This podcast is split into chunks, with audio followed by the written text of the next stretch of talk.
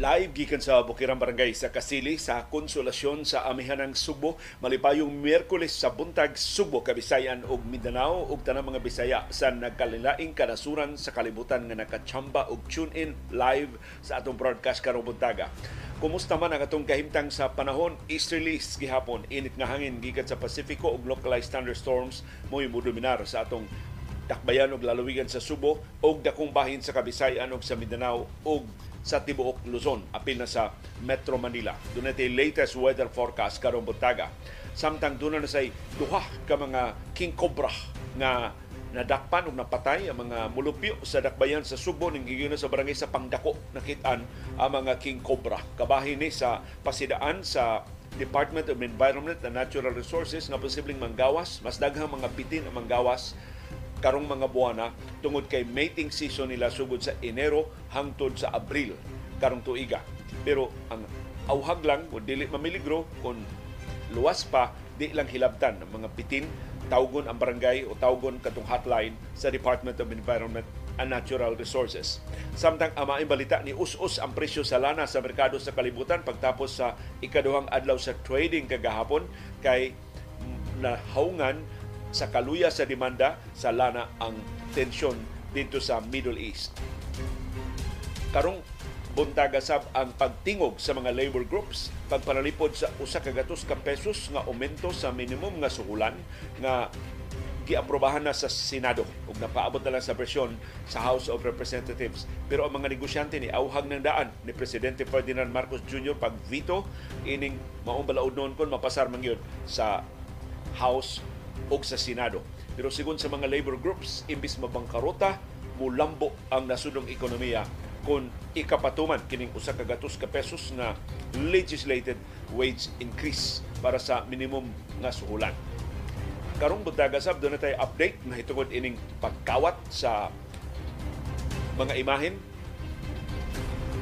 sa simbahan sa Bulhoon sa habagatang Subo iapura sa Archdiocese sa Subo ug sa lokal nga mga opisyal sa Subo ang National Museum of the Philippines pag-uli sa mga panels diha sa pulpito sa simbahan sa Bulhoon imbis nga ilang ipasundayag sa publiko. Nindot og patinawan sa Cebu Archbishop Jose Palma nganong angayang iuli ni ngadto sa simbahan ug nga dili ni angay isaya-saya ipasundayag diha sa publiko pinagi sa exhibit nga giorganisar sa National Museum of the Philippines karong buntaga sab atong susihon ang pagtakda na sa Gilas Pilipinas sa pagpangandam. Sa, sa nibiyahe na sila in fact nibiya na sila kagahapon. Padong sa Hong Kong andam na para sa duwa ugma Huwebes. Batok sa Hong Kong. Yan, mubalik din sila din sa Pilipinas. Kay sila sa mong host sa Chinese Taipei karong Domingo. Mo ni unang duha ka mga Asia Cup FIBA Asia Cup qualifiers na kinahanglan sa bubangon sa Gilas Pilipinas sa iyang tinguha nga mo mo qualify sa Olympics. Karon tuiga mao nay best case scenario. Usa sa labing dako nga katuyuan sa Gilas Pilipinas karon tuiga.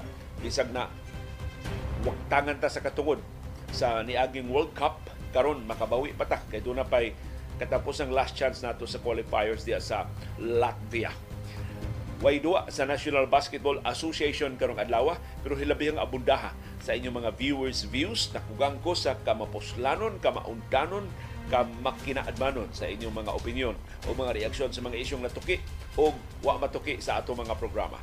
Ug sa atong kasayurang Kinoy Kuyan at ang ipalihog karong buntaga.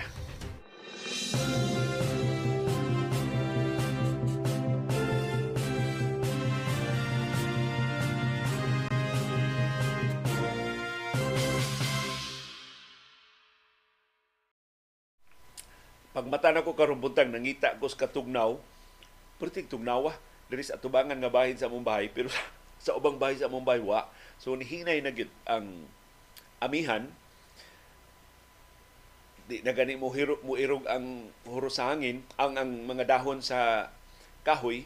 Pero later today later in the day doon ay mga panagsa nga paghuros sa hangin.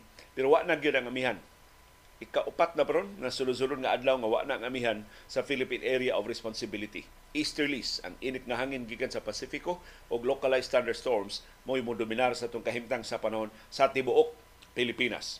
Ang syudad ug ang probinsya sa Subo, ang Bohol, ang Negros Oriental ug ang Siquijor mapanganuron ngadto sa mapanganuron kaayo ang atong kalangitan dunay patak-patak nga pag-uwan, pagpanugdog o pagpangilat tungod sa easterlies o sa localized thunderstorms.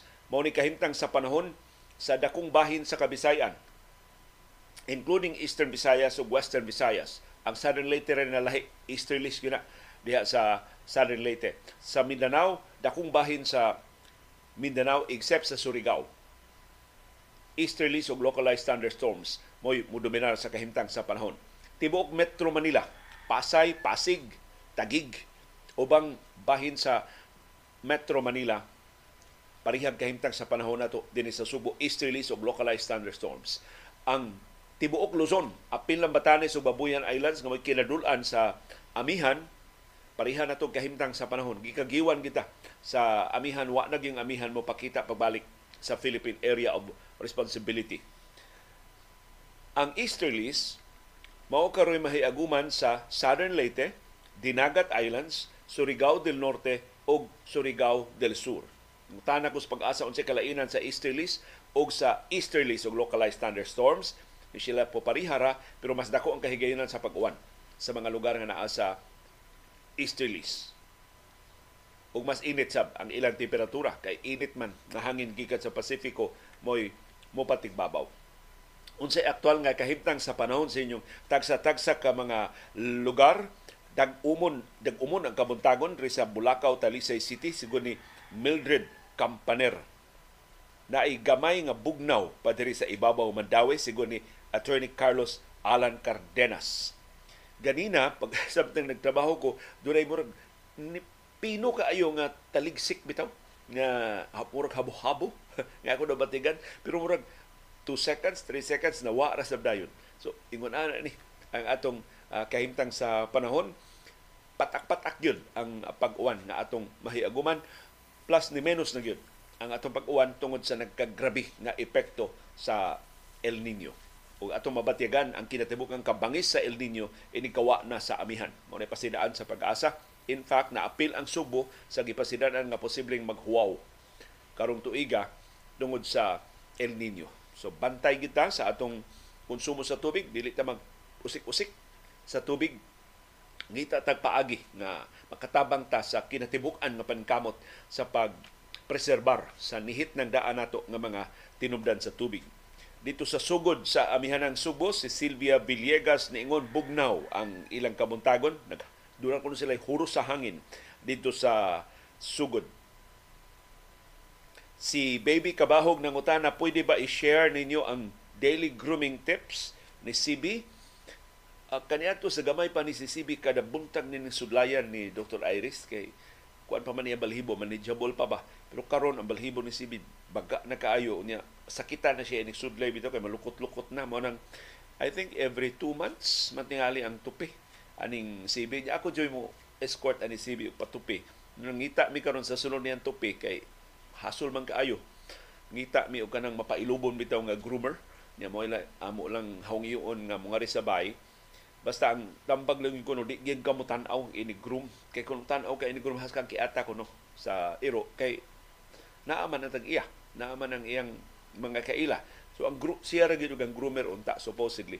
Mo mag-groom para nga mo puyo pero kini si CB good sad-an mi ini kay ang una ganyang groom kami yung Aris may nakupot has ka sa yupam na ito Muto ang groomer na ikog sa balibad na mo ah, mao na to. I think mao to na anda ni CB karon luhag kuno kay ni si CB nga i-groom so doon na gini siya i-groomer uh, pero usahay si Yaya Mar niya kanang matabunan na ba iyang mata sa balhibo uh, tupihan siya gamay ni Yaya Mar niya mag ang pingan jud maayo kay mo, mo lihok unya dili mo bulhog unya ni hinaon si Bako si si CB so wa na ni siya sudlay-sudlay pero uh, trapuhan ni siya ni Dr. Iris inig dayong pangatog namo aron nga kato iya mga hugaw nga na, na accumulate sa tibok adlaw niya duwa-duwa makuha.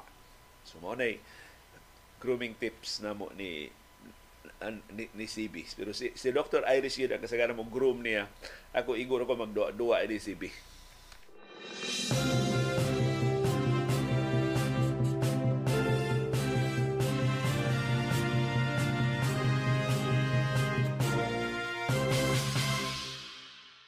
Doon na say nakitaan og napatay nga duha ka mga king cobras ning higayuna sa barangay sa Pangdako sa Dakbayan sa Subo. Tulo actually kabitin ang nadakpan og napatay sa mga mulupyo diha sa sa Pangdako.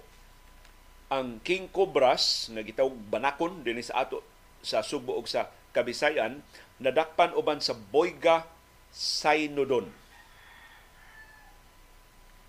nga mora og cat snake.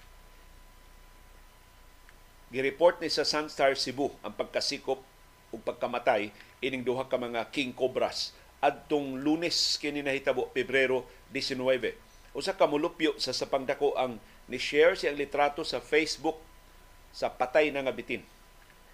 Ang duha ka king cobras na lata na ang O gi patay na sa mga mulupyo. Nakitaan sa mga mulupyo ang king cobras niya lisang sila mo nga ilang gi dakop ug ilang gi patay. Unya ila lang gi butang sa Facebook nang utana sila unsa tong klasiha sa bitin ug taga Department of Environment and Natural Resources na mo edukar nila nga king cobras kadtong ilang napatay. Matod sa DNR, magpadayon pa gid na makakita ta og mas daghan ang kahigayonan, mas dako ang kahigayonan makakita ta og bitin kay mating season sugod atong Enero hangtod unya sa Abril karong tuiga. So sa unang upat ka buwan karong tuiga ang mating season sa mga bitin. Yatol sa mating, pareha ba og ubang mga hayop mangita sila og paris, mangita sila og mate. So aron sila makakita og mate, mugawa sila gikan sa ilang naandan nga mga taguanan. So mo nak usas na nakapadako sa kahigayunan nga magkakita og bitin.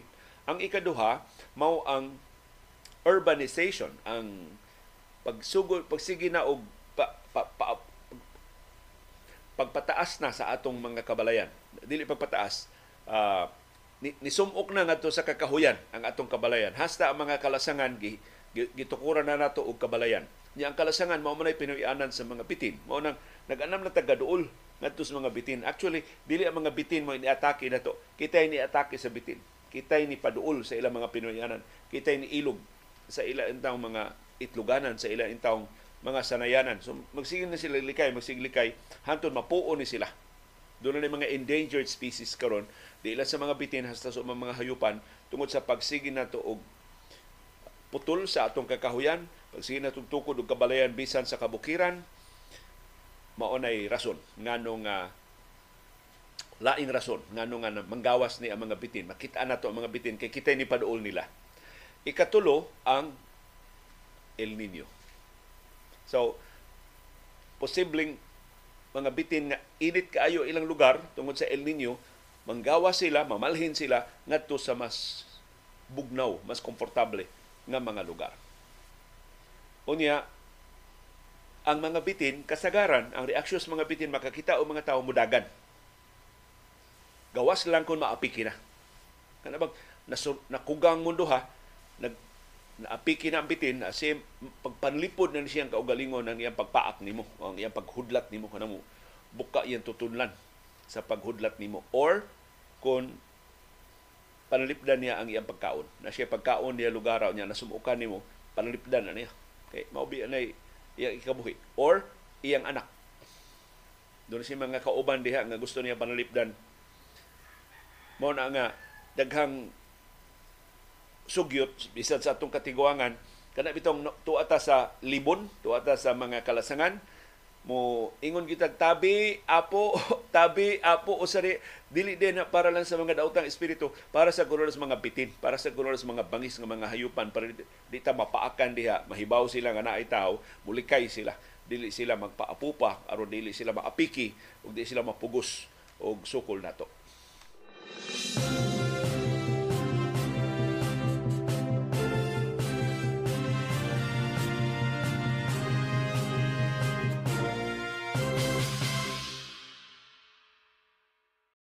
Ang maayong balita ni ubos ang presyo sa lana sa merkado sa kalibutan. Dako ra bang ubusa? 1.5% ang ubos sa presyo sa lana sa world market. Nahaungan sa kaluya sa demanda sa lana ang tensyon dito sa Hamas ug sa Israel sa Gaza sa ilang na gubat sa Gaza ang tensyon sa gubat sa Ukraine ug mas nabalaka ang mga oil traders sa kaluya sa kalibutanong ekonomiya nga nakapatibugsok pag-ayo sa konsumo sa lana sa China, sa Estados Unidos o sa ubang kanasuran sa kalibutan. Ang lower demand maoy nakapapas sa geopolitical price support sa lana. Ang kalibutanong demanda sa lana ni us-us pag-ayo. Motong ni tibugsok ang presyo sa lana. Tibugsok mong termino ani giperti dakuha sa us-us sa presyo sa lana niabot og 1 dollar and 22 cents per barrel ang us-us or 1.5%. So ang presyo sa lana karon 82 dollars and 34 cents. Na doon ni question aning atong mga percentages, dili ni ako percentages uh, sa mga oil traders ni sa report ni sa Reuters News Agency na mga percentages sa us-us o sa aumento sa presyo sa lana. Bisan pa sa tensyon sa Middle East, ang kaluya sa demanda mo ni patigbabaw sa trading sa lana kagahapon. Ang Estados Unidos ni veto na sab sa draft resolution sa UN Security Council, United Nations Security Council sa gubat sa Israel ug sa Hamas ang resolusyon unta ni demanda og dinalian nga humanitarian ceasefire. Ang alternatibo sa Estados Unidos mao ang pag pahamtang og temporaryo nga ceasefire nga ilang bigit sa pag-release sa mga hostages sa Hamas. So ang UN Security Council gusto dinalian og taas nga ceasefire. Ang Estados Unidos gusto og conditional ceasefire. Na kinahanglan ang kondisyon buhian sa Hamas ang iya mga bihag. Ang United Nations ni pasidaan nga ang dugang pagpangatake sa Israel mo resulta og slaughter. Mahurot na ginhino ng kamatay simbako ang mga sibilyan diha sa Gaza. Labi na kay sunod nga target sa Israel mao na ang Rafah crossing border nga mauray lutsanan sa mga hinabang gikan sa Egypt padung sa Gaza hinabang pagkaon, tubig, tambal o gawang batakan ng mga panginahanglan. Laing hulga sa sitwasyon dito sa Middle East mao ang pagpadayong pagbombardiyo sa mga Houthis sa Yemen batok sa mga commercial vessels nga muagi diha sa Red Sea. Kaya ang mga Houthis ni padayag sa ilang pagsuporta sa mga Palestinians. Kondinar nila ang padayong pagpangatake sa Israel sa Gaza Mao na rason ngano nga gipa lambo pagyud gipanghingusgan pagyud ang ilang mga pagpangatake sa mga shipping lanes sa Red Sea o sa Bab al-Mandab Strait. Mga drone o missile strikes ang nakaigo og labi menos upat ka mga barko sukad adong Biyernes. So di grabe na hinuon. Papangatake diha sa mga commercial vessels sa Red Sea. Despite ana, ni us ang presyo sa lana kay mas dako ang kabalaka sa mga oil traders nganong ni naluya man ang demanda ni tidluman ang konsumo tungod ni sa kinatibuk-an nga pagkahuyang sa kalibutanong ekonomiya.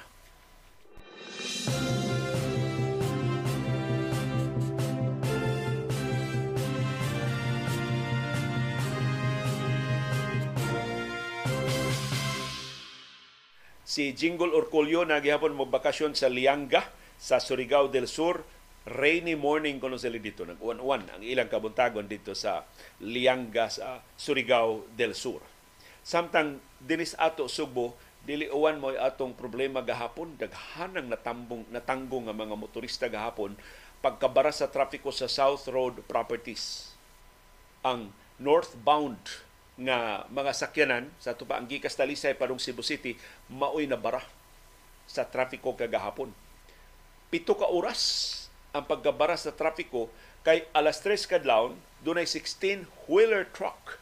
Dakuha ni traka nga na aberya kay ambot noon sa ni traka tungod tilis kabugat sa iyang kargamento nagpabaya bala sa tingali ang maintenance personnel ini nangatangtang ang duha ka ligid. Wa nagadagan ang 16 wheeler truck. So na niungot diha sa viaduct sa South Coastal Road alas 3 gahapon sa kadlawon. Naibot ang truck alas 10 na gahapon sa buntag. So pito ka oras. Ang Cebu City government dunay tow truck. Pero ang tow truck gamay kaayo ko ikumparar sa 16-wheeler truck, di kadaog, dili kabira sa 16-wheeler truck. Gahapon pa sila nagkarakara o pangita asa sila kakuha og tow truck na ilang maabangan. I think finally diri sila makakuha tow truck sa syudad sa Mandawi. Amot gipanag-iya ba ni Mandawi City Government o gipanag-iya ni private company diri sa Mandawi abangan lang. Sa giabangan lang sa Cebu City Government kagahapon. Kay gipasapasa man sa Cebu City. Pag ari ng Mandawi, giinasil sa Mandawi, ato hasta Lisay, kay nialis Joy Tumulak dunay mas dako nga tow truck. Wa, wa di tay ideya. Asa tamang mangontrata o mga tow truck. Understandably, dili na mo palit og tow truck nga pertindakua kay unsa man iyang gamit sa kasagaras mga adlaw dili man ingon ni kadagko ang mga maaberya. So, dili ba ma-justify ang investment sa gobyerno pila ka milyon ka pesos ang balor sa pagpalit og tow truck. Pero mas mapuslanon ang tow truck nga paliton kaysa bulletproof o bomb-proof nga auto demanda ni Mayor Mike Rama. Ambot aprobahan na ba sa Commission on Audit? Kay gustong Mayor Rama na mo palit siya og bulletproof o bomb-proof nga sakyanan. Mo palabi kaysa tow truck. Kung di ta mamalit og tow truck kay magtinihik ta ini mga luga, mga butang ato yung labing gikinahanglan, dinali ang panginahanglan, manguntrata lang tayo tandaan. Ato lang sa buton ang mga private companies nga duna ini mga dagko nga tow truck, pwede i-on call lang mo. Bayad lang ni sa inyong rates. Pero bisan unsang orasa, assignin ninyo operator ng inyong tow truck para parehaan ni nabireg alas 3 kadlawon ma, ma, ma, ma, kuha dayon ang sakyanan sa dili pa mo build up ang trapiko. Kaya ang peak hours, ari naman as mga alas 6 pasado, alas 7, alas 8 sa buntag. So dako unta kay higayon from 3 a.m. to 6 a.m. makuha na ta to kung doon na sila ikakontrata nga tow truck. Pero kani gud nagkinahanglan common sense. Wa gi gasto ng common sense pero ambot nga nung nihit kay na ron sa ato mga opisyal sa gobyerno. And I'm sure ang mga private companies mo welcome sa opportunity pagtabang Yes, mo negosyo gyapon sila, maningil sila og abang, pero makatabang sila sa paghapsay sa trafiko kay sila mismo maigo man. Kundi dayon maukang ang mga traffic obstruction sama ini kadagko sa mga 16-wheeler trucks.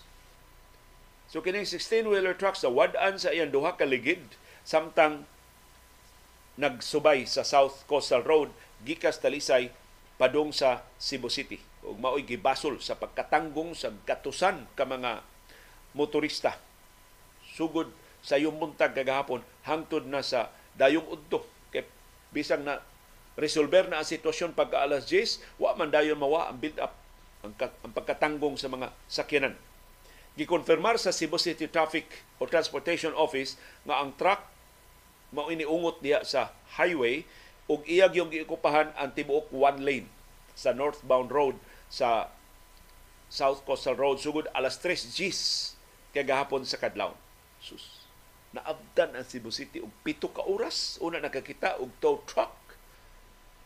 Muna Singapore like. Unsa ning klasihan sa syudad? Wa kay wa inventaryo. Wa tay tow truck diya Cebu City. Kinahanglan ta mananghi diri sa Mandawi City.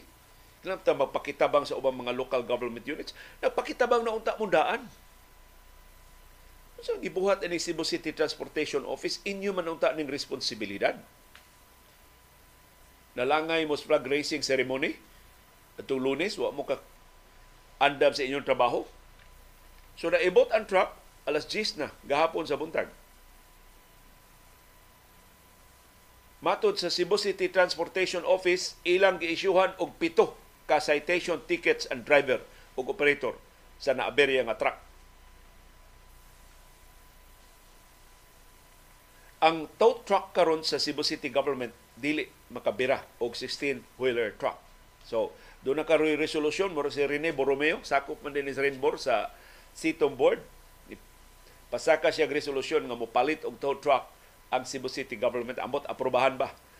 Doon na by budget ang Cebu City government? Pero nangayo mas Mayor Mike Rama og 100 billion pesos nga budget para karon tuiga 2024 although murag one-fourth ra giaprobahan sa Cebu City Council na apil ba ka? Doon na ba ka? Nakahuna-huna ba sila pagpamalit og tow truck? Pero timbog ata sa DNX 16-wheeler truck. Kay ang iyang karga semento ug padung ta siya sa pantalan sa Cebu City. Wa may tow trucks, a perting grabiha sa pagkatanggong sa trapiko. Nagpaabot ang driver sa ug ang iyang assistant sa ilang mga mekaniko aron nga magdaog spare parts aron ayuhon ang daot sa sa sa dan. I don't know, nabira na ba siya finally or na na na naayo na. Giayo na ang truck diha sa Bayada. Pero murag nabira. Kaya kung uh, update na kuha gikan ni DJ Rick, sige siya update sa Facebook, murag finally na bira. Doon nakakita sila og tow truck. Nakabira ining maong 16-wheeler truck. So Cebu City Mayor Mike Rama, kayano ini mao problema sa trapiko, naabdan kag pito ka oras sa pagsulbad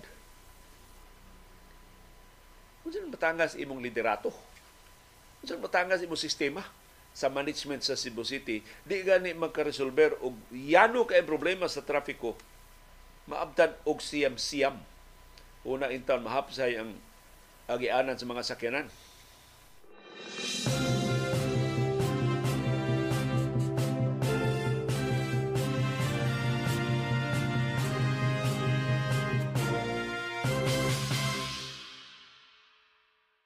Doon ay may balita ang Land Transportation Office. Although ato ning klarohon, balita ni nga saad. Press release pa ni. Wa ato pa ning atangan mapatuman ba. Kay sa among training sa news writing, usag yun sa mga warning mao nga magbantay mo og mga stories of intentions. Kana bitaw mga istorya ba nga akong plano mao kini, akong tun-an kining butanga, ako ning ipatuman, mao ni akong nahunahunaan, mao ni akong sulbad, mugahin niya tag kwarta, muhimo niya tag proyekto, magpasiugda niya tag programa, mao ni mga stories of intentions. So, i-emphasize gyud nato ngadto sa publiko nga kini plano pa lang ni. Ug hinaot mapatuman kini planuha. Pero kadaghan na ta mapasok, daghan kay mga plano nga kutobras papel. Wa gyud aktual nga implementasyon nga nahitabo. Hinaot exception kining plano sa Land Transportation Office ug ila gining himpit nga mapatuman.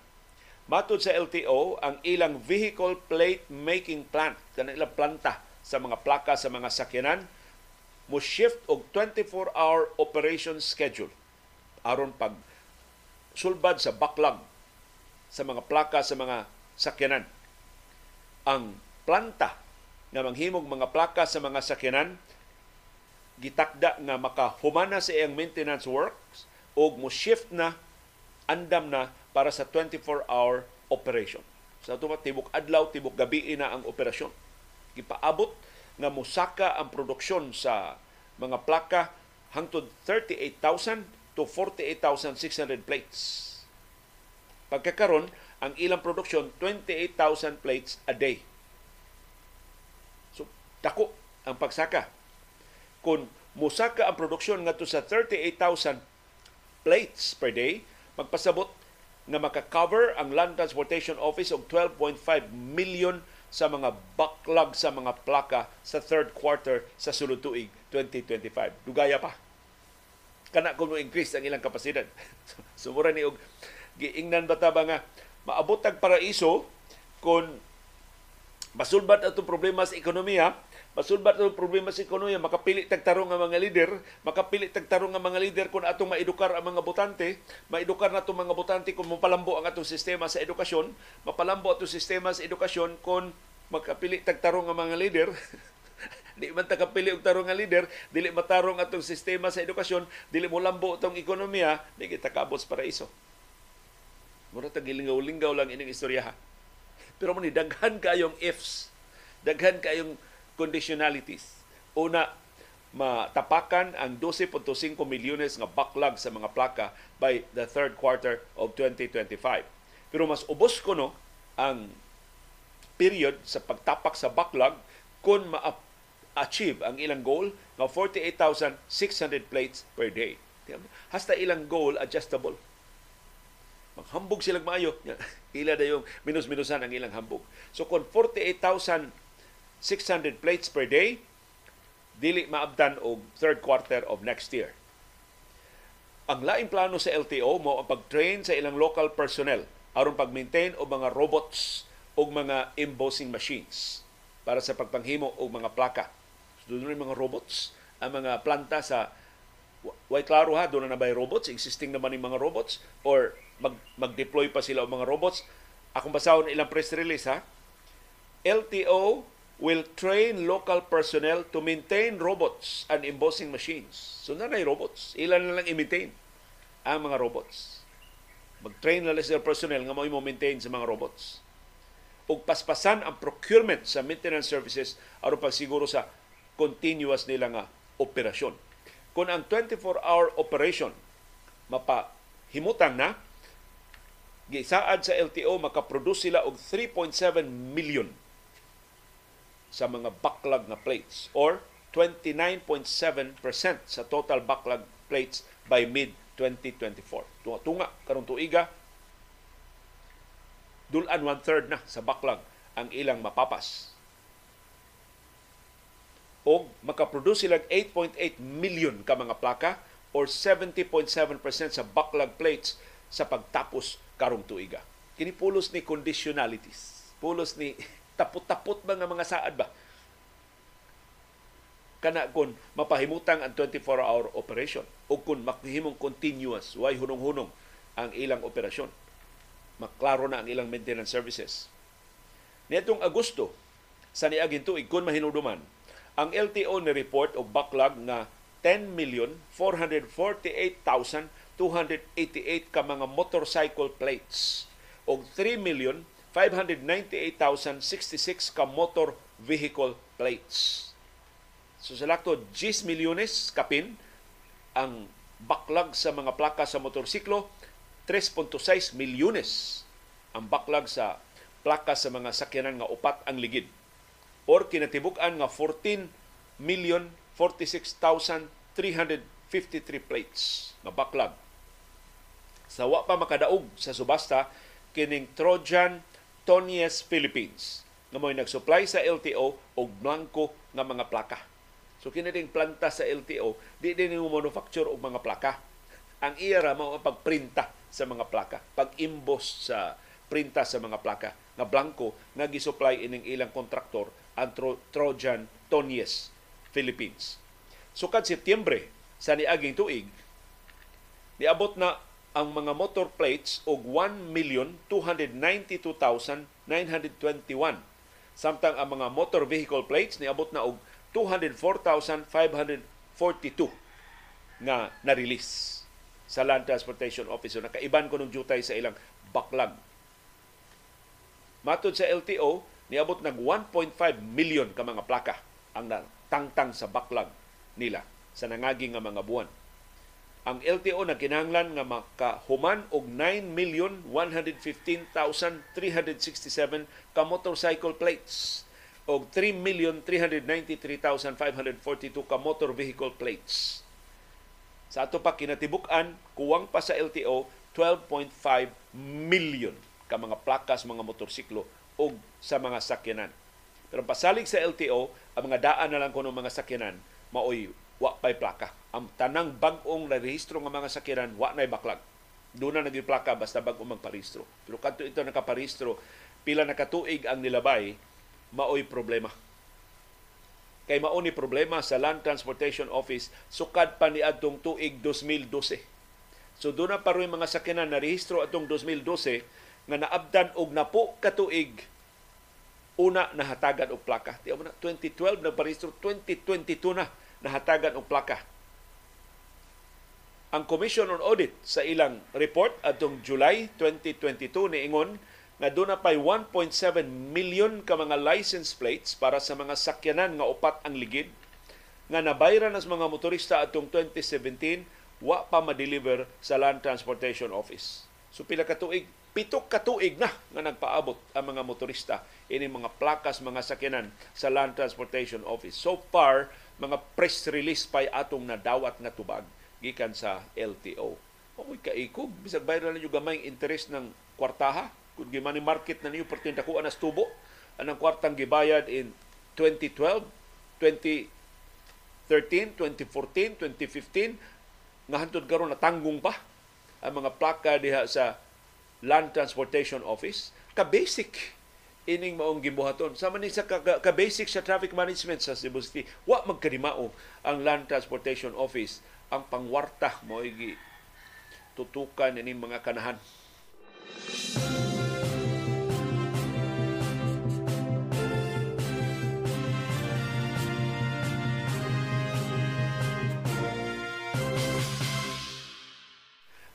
gi panalipdan sa mga labor groups at tubangan sa pasidaan sa mga negosyanteng mabangkaruta ang ilang mga negosyo ang legislated wage increase nga giaprobahan na sa Senado nga muhatag og 100 pesos nga aumento sa tanang minimum wage earners sa tibok Pilipinas. Bisa bisan unsa nga kompanya, sa bisan unsa nga mga industriya nga ilang gitrabahoan. Matud sa labor organizations kuwang pa kining 100 pesos nga legislated wage increase pero may na lang kay sawa. Ang presidente sa Bukluran ng Manggagawang Pilipino BMP nga si Attorney Luke Espiritu maoy usa sa mga nisuporta ini. Laing nisuporta ang Secretary General sa Kilusang Mayo 1 nga si Jerome Adonis ug ang Executive Director sa Ibon Foundation nga si Sani Africa. Ilang gisukwahi ang pangangkon sa mga negosyante nga mabangkaruta ang mga kompanya, manaktak sila o mga trabahante, mahagsa ang nasunong ekonomiya kung ipamugos. Kining legislated 100 peso wage increase.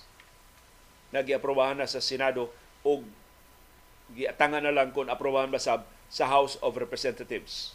Matod sa mga labor groups, kung mapatuman kining 100 peso wage increase, mabaskog ang ekonomiya tungod sa community spending. Kay gastuhon man is mga tao. Gastuhon man is mga trabahante sa ilang mga pamilya ang ilang dugang usa ka gatos ka pesos na sweldo. So kining 100 pesos mabalik ni sa ekonomiya, mahimo ni siyang multiplier.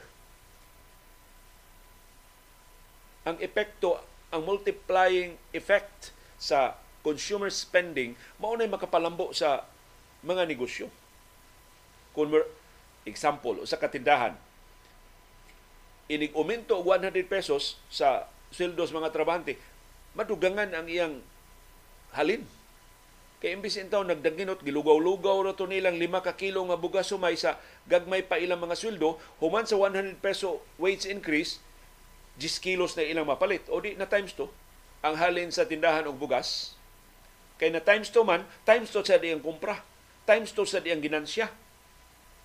Di naman kaato kay times 2 naman ang demanda, di magdugang siya trabahante, makamugna pa siya o dugang kahigayon sa trabaho. Oh, ang nakatrabaho, di nakadugang og take home ngadto sa ilang mga pamilya. Ang dugang take home sa ilang pamilya, ginegosyo sa asawa og barbecue, ginegosyo og banana queue, natsambahan, nakaginansya sa ilang negosyo, o di nilambo ang ilang panginabuhi. Ang ilang gipalitan og saging para sa ilang banana o di nakakit, nakakuha og dugang kinitaan. Alang gipalitan og barbecue nga mamaligyaay og karning baboy, o di na dugangan ang iyang halin. O kay nadugangan man ang halin, nadugangan sa iyang gipamalit. Mao ni ang multiplier effect sa uminto sa sweldo nga gipasabot sa mga labor groups. Matod sa mga labor groups, ang average family of five din sa Pilipinas kinahanglan og 1,200 pesos a day para sa inadlaw nila nga mga panginahanglan. Wa man nakaabot ang atong sweldo karong 1,200 pesos a day. So kuwang dili living wage ang gidawat sa mga trabahante karon mahitungod sa isyu sa gagmay nga mga kompanya. Niangko na mga labor groups, yes, maapiki kung ipatuman ning 100 pesos nga aumento, maapiki ini ang mga micro, small o medium enterprises kining MSMEs. Pero matod sa mga labor groups, matabangan sila sa gobyerno pinaagi sa wage subsidy. So pila man ni ka mga kompanya maapektahan, hatagan og wage subsidy sa gobyerno aron dili sila mabangkaruta. Pero gipanghimakak sa mga labor groups sa ilang kaugalingong research, ang pangangkon sa mga negosyante nga 90% sa mga trabahante naa sa mga gagmay nga mga kompanya. Matod sa Ibon Foundation, binuang ka ng maong kasayuran. Ang tinuod mao, katunga sa mga minimum wage earners naa sa dagko nga mga kompanya. So naa sa SM, naa sa Ayala, naa sa Robinsons, naa sa PhilInvest o uban dagko nga mga kompanya diri sa Pilipinas. 50% sa minimum wage earners. Tinuod, kanang mga trabahante sa ato mga shopping malls, minimum man taon na ay lang mga sweldo. So, katunga ray naa sa SMEs, MSMEs. So, kung hatagan og wage subsidy sa gobyerno, dili ma bangkaruta ang gagmay nga mga negosyo. Ug angay lang nga mohatag ang gobyerno og wage subsidy kaysa mohatag sila og pila to 60 billion pesos anang akap. Nya wa klaro kinsay hatagan ana kinsay gastuhan ana. Matod sa Ibon Foundation, kining 100 peso wage increase nga i-legislate karon sa Senado and hopefully dasunan sa House of Representatives, igo lang mo iban sa ginansya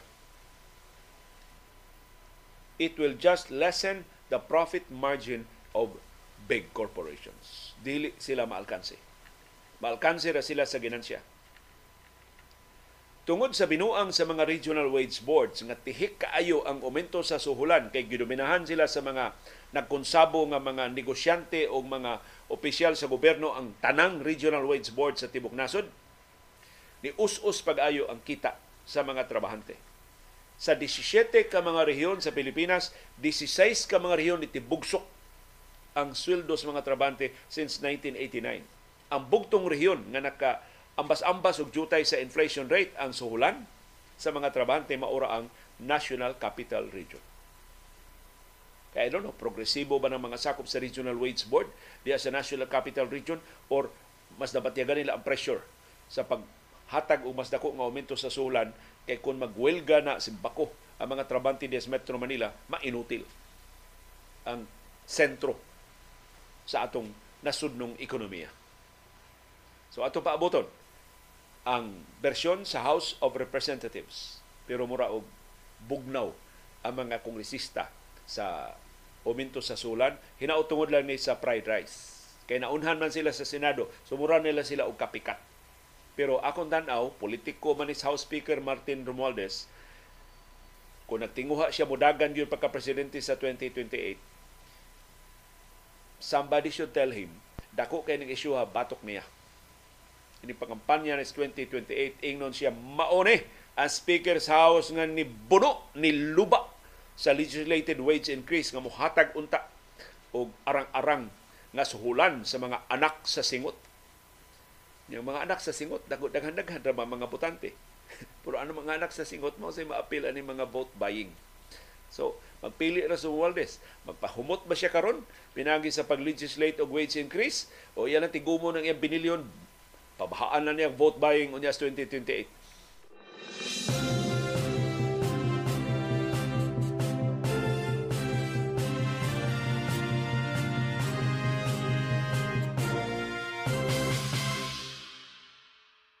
Og ari na ta sa update ining gikawat nga mga imahen sa mga santos sa simbahan sa Bulhoon. Mga panels ning nga gilangkat gikan sa ilang pulpito. Lima ka panels ang nawa, upat ni ka panels ang nakitaan pagbalik karong buwana dito sa National Museum of the Philippines. Niluwat og opisyal nga pamahayag si Cebu Archbishop Jose Palma nga ni assert sa ownership kanang mao mga pulpit panels gipanag-iya na sa simbahan sa Bulhoon ug busa angay iuli na sa National Museum of the Philippines ngadto sa simbahan sa Bulhoon. Matod ni Archbishop Palma samtang nalipay ang Archdiocese sa Subo nga nakit-an pagbalik ang dugay ng nawa nga mga pulpit panels sa Archdiocesan Shrine of Patrocinio de Maria Santissima sa Bulhoon sa habagatang Subo angayan nga iuli na ngadto sa simbahan. Dili na ngayon ipasaya-saya diha sa publiko. Matod ni Archbishop Palma, kining maong mga panels gitangtang ni nga way pagtugot sa kaparian sa Bulhoon. Atol sa administrasyon ni anhing Ricardo Cardinal Vidal. Mato ni Palma way record sa pagtugot, pagpagawas ining maong mga butang gikan sa simbahan.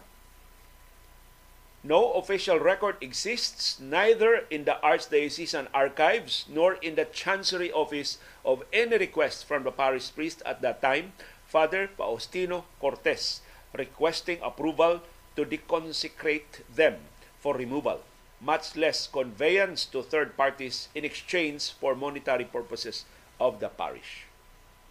So, wa gikawat gid kay way pagtugot si Padre Faustino Cortes nga may kura paroko ni atong higayula. Lahi ni atong kura paroko gay pasangila na maligya sa mga kabtangan diha sa simbahan. Dili si Cortes may gipasangilan. Kadto itong paring nga namatay na. Mao gipasangilan. Gitumbok gikutlo ni Archbishop Palma ang balaod sa simbahan ang Canon Law Code of Canon Law number 1284 nga nagkanayon.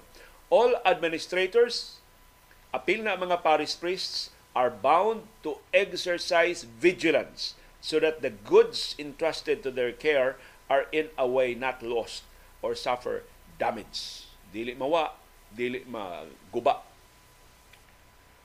O kini mo ni para na ko kinanindutan, kinanindutan nga bahin sa pamahayag ni Arsobispo Palma kagahapon. The panels are not mere artwork. Dili na sila buhat sa arte. Yano nga buhat sa arte nga inyo lang i-exhibit diha sa museum.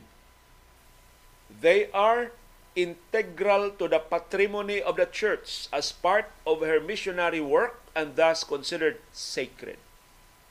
Kabahin na sa tahas sa simbahan pagsangyaw sa mga maayong pagtulunan ug busa sagrado na balaano na their illegal removal constitutes a sacrilege. Dili ordinaryo nga krimen. Kundi insulto gyud sa relihiyon. Pagpakauaw gyud sa simbahan. Ang gibuhat nga pagkawat ana mao mga butang.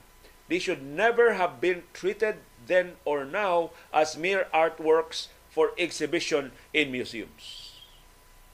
Dili gyud ko na angay isipon nga items for display diya sa mga museum much less for private appreciation by the collectors who purchase them. Ug di na angay nga para las lingaw mata sa mga dato nga mga kolektor kung sila may nakapalit ining kinawat nga mga butang gikan sa simbahan sa Bulhoon.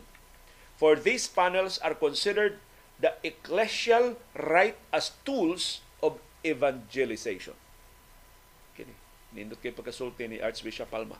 Kining maong mga panels sa pulpito sa simbahan sa Bulhoon, maisip ni nga ecclesial right, isip kahimanan sa pagsangyaw sa mga pagtulunan sa simbahan. Given the foregoing, the Archdiocese of Cebu hereby asserts its ownership of these panels and requests their immediate return to Bulhoon at the pulpit where they were surreptitiously removed. Mo ni pamahayag ni Archbishop Jose Palma. Pero wa may police power ang Archdiocese sa Subo, mo nang niawhag si Palma og dialogue. Di man sa tele maayong tan-awon nga ang Archdiocese sa Subo karon dayon mupasaka og kaso batok sa National Museum of the Philippines ug batok sa magtiayong Edwin ug Eileen Bautista nga mao ni donate ini mo mga panels ngadto sa National Museum of the Philippines. Pero murag dunay laing abogado nga mao iyang linya. O kining abogado ha karon aktivista ni una karon na ana karon sa usa ka gamhanan nga local government unit o posibleng paminawon kining iyang tambag at ngamoy atong paminawon human ini.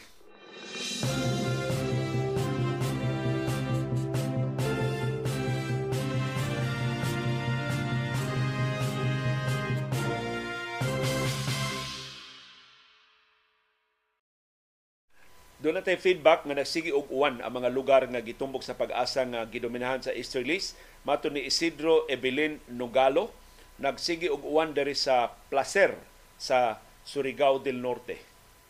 So naapil ang Surigao del Norte, Surigao del Sur, Dinagat Islands ug Southern Leyte sa mga lugar nga dominahan sa Easterlies. Si Mark Humawan niingon nagsigi sab kuno ang uwan dito sa poblasyon sa Pamplona sa Negros Oriental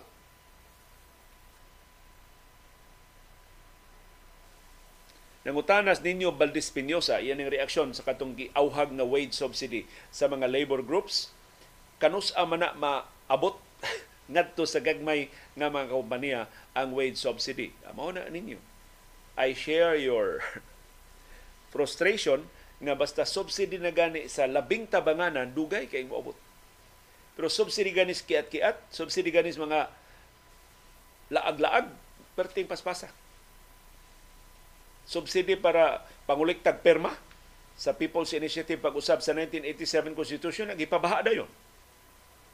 So, tinuod na, lisod kaayo ang fuel subsidy bitaw na siyam-siyaman man gutman man una ang mga driver una nila nadawat wa gani matiwas upang hatag ang fuel subsidy last year ambot hain ang balanse karon giunsa na pagamit sa Departamento sa Transportasyon o sa Land Transportation Franchising and Regulatory Board So lisod gyud ang paghatag og wage subsidy ngadto sa gagmay nga mga kompanya.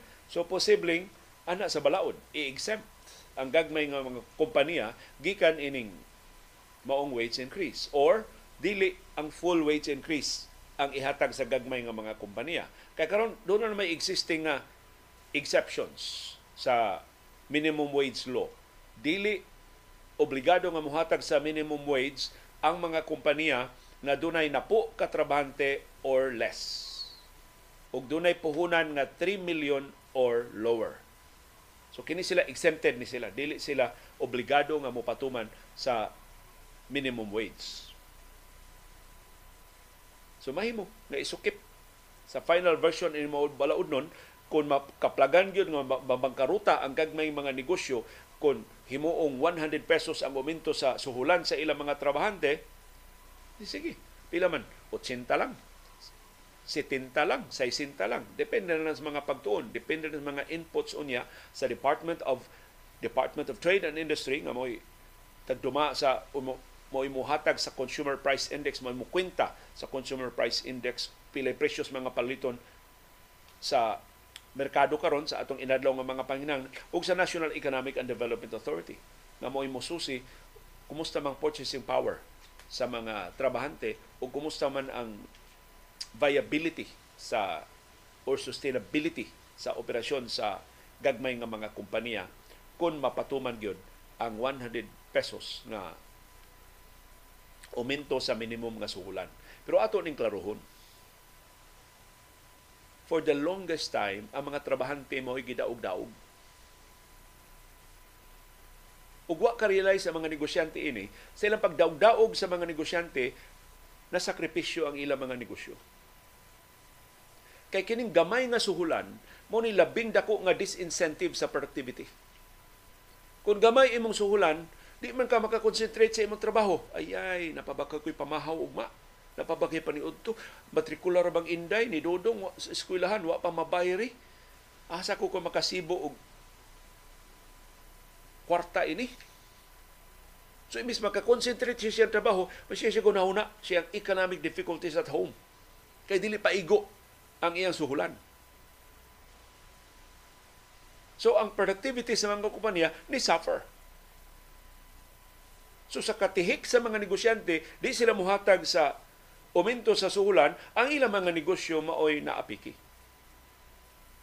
Mintras, hataga nilang tukma nga suhulan ang mga trabahante. Nga mga trabahante sa pargyod ang suhulan maka abot sila sa ilang inadlaw nga mga panginahanglan makapalit sila bugas kapalit sila sudan kapalit sila matrikula makapa-ospital sila sa ilang mga masakiton makapliti sila sa sakyanan maka abang sila sa ilang gipuy-an makabayad sila sa kuryente makabayad sila sa tubig ug uban nila mga obligasyon. Doon pakapin nga load para sa ilang mga cellphones.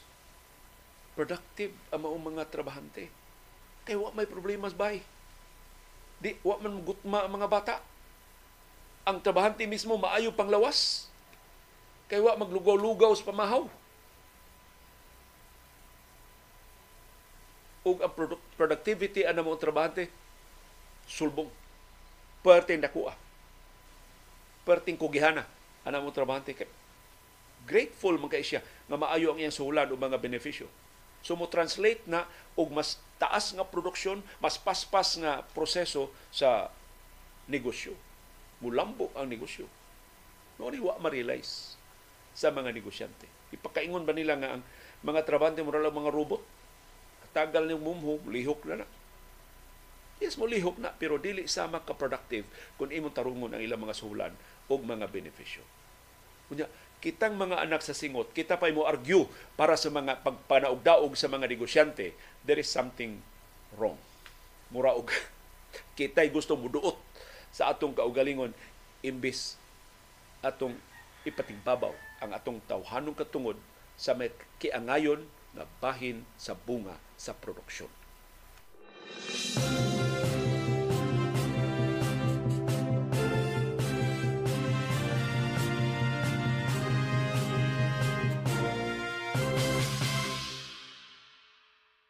Arin na ta ining iso nga abogado, aktivista ni siya sa una, karon na na siya sa Kapitolyo sa Subo. So mas gamhana na ni siya karon. Matod niya, ang National Museum of the Philippines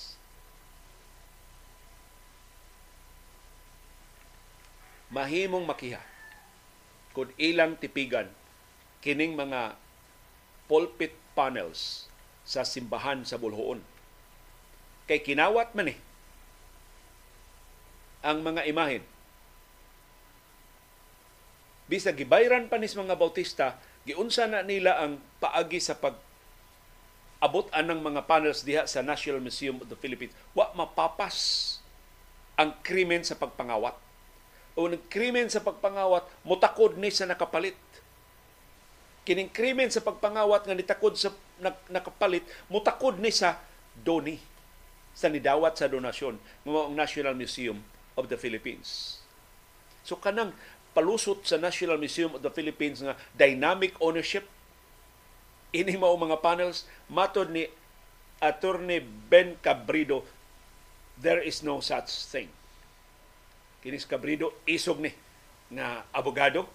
Hinauto mo lasaw ang iyang idealismo karon na siya sa Kapitolyo. Atol sa press conference kagahapon niingon si Cabrido since there was an act of force in detaching the panel, kaya di man na mahimong matagak ang panel ko na langkata, gikan sa pulpito sa simbahan sa Bulhoon, it is considered robbery. so dili na theft, kawa atulis ang nahitabo. That is continuing until such time it was discovered in February 2024. Susukad pagkawain ni sa simbahan, ang krimen sa pagpanulis nagpadayon hangto na pasapasa ni ulay mga tao. Amot ikapila na napasahan ini ang mga bautista. Ug hangto ni sangko diha sa National Museum of the Philippines. So posib makasuhan ang mga bautista makasuhan ang National Museum of the Philippines ug makasuhan katong mga nangawat gyud ini nang hilabot ini. Kay di bautista mo ni huong ini dito sa simbahan sa Buluon. Posibleng iyar sa nang gipalit. Gikan sa mga tao nga nakapalit nakapalit amot pila ni kalutod sa mga transaksyon una ni abot nilang Edwin o ni Eileen Bautista kining mao mga panels.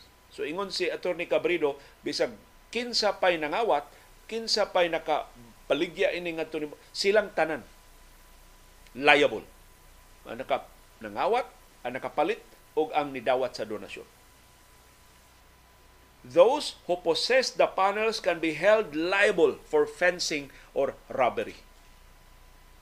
Makiha sila kung ilang tipigan kining maong mga panels. Nipasabot si Atty. Cabrido, there is no such thing as dynamic ownership because ownership cannot be transferred through theft or through robbery. so di, dili na mao nga mahimo ra na panag-iyahon og pipila ka mga tao kay why ownership nga napasa kay gikawat na gitulis na gikan sa simbahan sa bulhoon even if they will say that we bought this from this person it will not change the character of that thing and make it a valid object in a contract so bisan pag muingon ang mga bautista buutan kay mi ethical collectors mi legitimate means ang among paagi pagkuha ini amo ning napalit og pilang kantidara ingon si Atty. Cabrido, kinawat gihapon na. Wa na ma-legitimize ang ilang possession bisan pagpilay ilang gibayad ug dili na siya valid object sa kontrata. Kontrata sa pagpalit sa mga botista, kontrata pag-donate nila ngadto sa National Museum of the Philippines. Dili na mao. Invalid ka na mao mga transaksyon. Dili maka-invoke ana ang National Museum of the Philippines na ilahon na ng mga panels. Matod ni Atty. Cabrido, there was no point in the dynamic transfers of these four artifacts that would convert this into a legal object. So kinawat gyud gihapon na, kinawat gyud gihapon na, kinawat gyud gihapon na, kinawat gyud gihapon na bisag kapila pa na magbalimbalhin. Og tag-iya. Og pagpanag-iya ni pasidaan si Atty. Cabrido, even the National Museum of the Philippines officials can be held liable. Maapil sila kaso. Kundi na nila i-uli na tusbulhoon ka na mga panels. Illicit acts are not state acts. So dili makaingon ang National Museum of the Philippines kami mo labing haod sa tanang museum sa Pilipinas gidonate man namo amo na ni. Kabahin na ni sa National Treasure. Kami na magbuot ini kami mo preserbar ini. Kami labing takos nga mo tuon ini, di inigikan, kami labing takos nga mo tipig ini. Ingon si Attorney Cabrido, dili na siya matabunan sa authority sa National Museum of the Philippines. You cannot invoke that those that these things are acts of the state. It will be accounted to you personally. So, kining pangu sa National Museum of the Philippines kini si Director General Barnes ingon si Attorney Robredo siya ikiha Therefore, I would like to warn si Attorney Cabrillo ni the National Museum officials to take heed of this warning from the Cebu Provincial Government. Ato tanawon si Barnes. Kay sus gahapon na ba si Barnes mo nangog yuga-yuga dito sa National Museum of the Philippines something National Museum. Ila pang isalida sa ilang mga social media accounts nga nag-yoga sila dito. ano may, ano may labot yoga sa pagpreserbar sa atong mga artifacts o mga prehistoric items. Apil na kining mga makasaysayaw nun, karaan in kaayo nga mga pulpit panels sa simbahan sa Bulhoon sa Habagatang Subo. So hinaot, mas klaro na ng mensahe daghan kay sugar coating kato mga pung ni Archbishop Jose Palma o do pinto kaayo nga gi-assert yun sa Simbahang Katoliko ang iyang ownership pero kini bantok ni kan Palma murag hapuhap to kini murag maso ni ang pasidaan ni Atty. Cabrido ilang ikiha ang National Museum of the Philippines kundi nila i-surrender, di na iuli kining maong mga butang ngadto sa simbahan sa Bulhoon.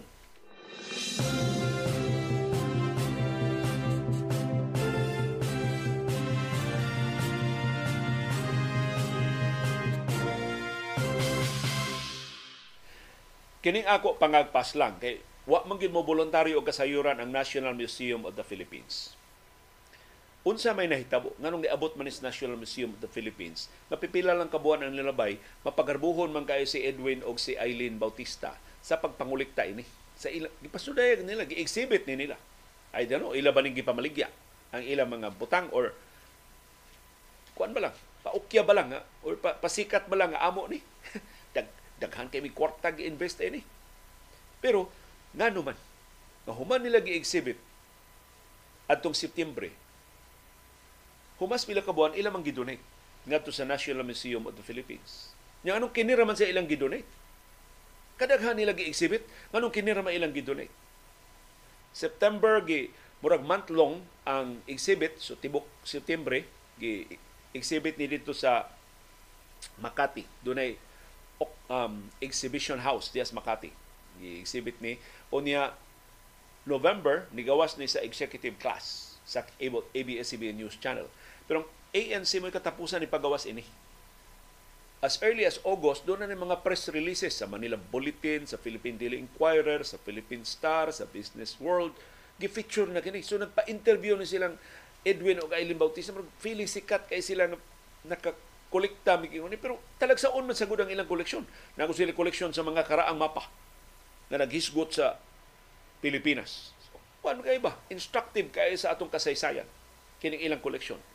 Pero dito ra sa executive class ni David Celdran na klaro ang pulpit panels. Kay na gipan mas kamera, wa gani i-annotate ni Celdran, wa gani gi-identify nga gikan tong bulhoon. Napa napan ba lang, nahapitan las kamera. Unya sa editing 9 seconds sa nakarga. 9 seconds sa pan sa upat ka panels ang nakarga.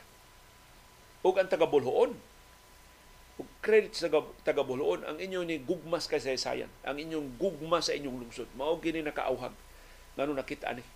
Taga Buluon mo nakakita ini. Buluon taga Buluon nga trabahante sa CHAC sa Cebu, Cebu unsa meaning ana CHAC His, Historical and Cultural and Historical Affairs Commission sa Cebu City Government siya nakakita ug iyang gipahibaw ang Archdiocese sa Subo November last year. Na-upload ning November 23, 21 ba last year? Maybe iyang napahibaw several days after or labing dugay Disyembre sa niging tuig. Natabunas Pasko, mo nga wa ni tingali kay matrabaho. Pero ang sulti sa Archdiocese of Cebu, they are they were silently working aron nga mauli ang mga panels sa Bulhoon. So I think na pahibaw silang Bautista na nakitaan sa taga Buluon. O nga doon na nakaroy paningkamot ng siman pag-recover sa mga panels. So do, maybe si Edwin Bautista o si Eileen Bautista kining magtiayo na ngilngig ni magtiayo na di ni ordinaryo nga mga mulupyo. Kung ordinaryo pa ni sila mulupyo gipusasan na ni sila karon paglapas sa anti-fencing law Kay kinawat man eh ang ilang gitipigan nga mga butang. Pero wa sila matandog tungod sa ilang pagkasakop sa alta sosyedad. Si Edwin Bautista, presidente o chief executive officer sa Union Bank. Si Eileen Bautista ang iyang asawa, business professor sa Lasal St. Benilde ug sa lain pang eskwelahan. Prestihyoso ni sila adunahan kining maong magtiayon kinsa koy maka-afford o pamalit ang mga si Eileen ang iyang trip ang iyasang ganahan kani mga alahas nga prehistoric kato mga karaan kay mga alahas dinhi sa Pilipinas kini si Edwin mao ni ganahan ini mga religious artifacts na prehistoric or historic artifacts panos mga katsila o sa pa mga katsila so doon na nakatambag niya karon nga paninglo na sa taga Bulhoon, maapiki ka ana. Kay kinawat man na dito sa Bulhoon. Kinsa tong imong gipalitan, dili na maka-excuse. Sulti pang ato ni Cabrido, liable ka na. Kay kinawat man na. Yan amay balaod nga kung mamawit, mamalit ka og kinawat, makasuhan kag apil. So, maybe doon nakatambag sa mga Bautista, i-donate na. Ato nang bigo ang Director General sa National Museum of the Philippines, i-donate na dito. Putanawa, Sept- uh, kung December na pahibaw, January, human sa festivities maybe sa Christmas o sa New Year, diha na negotiation sa National Museum of the Philippines, liwas Valentine's, na-donate na. Kay last week man eh, donate sa National Museum of the Philippines. So muna akong basa, na-donate ka pahibaw sa mga botista na nakitaan ang inyong exhibit sa programang David Siltran unya ang taga Bulhoon isumbong na simbahan ang simbahan kuhaon na ni ang inyong panel Sumao ni ilang paagi karon. Ilang gitugyan ngadto sa National Museum of the Philippines. O klaro kay unsay kondisyon sa ilang donasyon. Una, giabsulto silang daan sa National Museum of the Philippines nga nakuha nila ang upat ka panels by legitimate means. Legal kuno nga paagi sa pagkuha. So pagkalegal kung kinawat ni sa sulti ng Atty. Cabrero dili makawaswas bisa pila pa kalutod sa transaksyon sa pagkakinawat ini mga butanga. Kinawat gihapon ni. Fencing gihapon ni gibuhat mga Bautista pagpalit nila kinawat. Pero ang National Museum of the Philippines na karon maoy ni nanalipod sa mga Bautista. Ikaduha na kondisyon. Ang National Museum of the Philippines na assert na sa iyang ownership. Okay. Para sa National Museum of the Philippines, kami may authority. Maghisgot ang pagtipig-tipig ng mga artifacts. Ikawat bitaw na simbahan kay ninyo bantay. Kami bantayan na mo. Kami mo tipig ani, kami mo preserve ani para mo mulungtan ni hantod sa musunod ng mga henerasyon. So mo na linya karon sa National Museum of the Philippines nga mas tako sila nga mo preserbar ini. So sharing na lang ta. Wamila ni ninyo, balik na sa diri sa amo. Ari na ni. Kumuha na nato.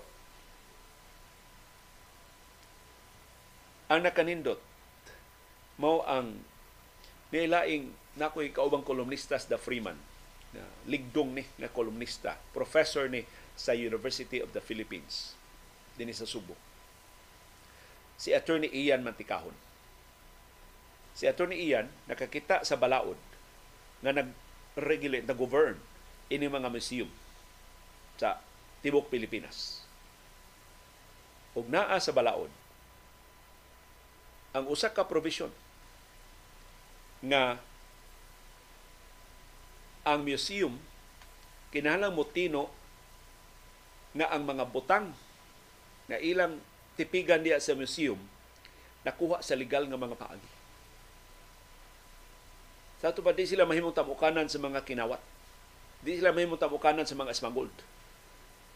Kinahanglan nga way balaod na lapas sa pag-convey anang mga butang nga naa karon sa museum.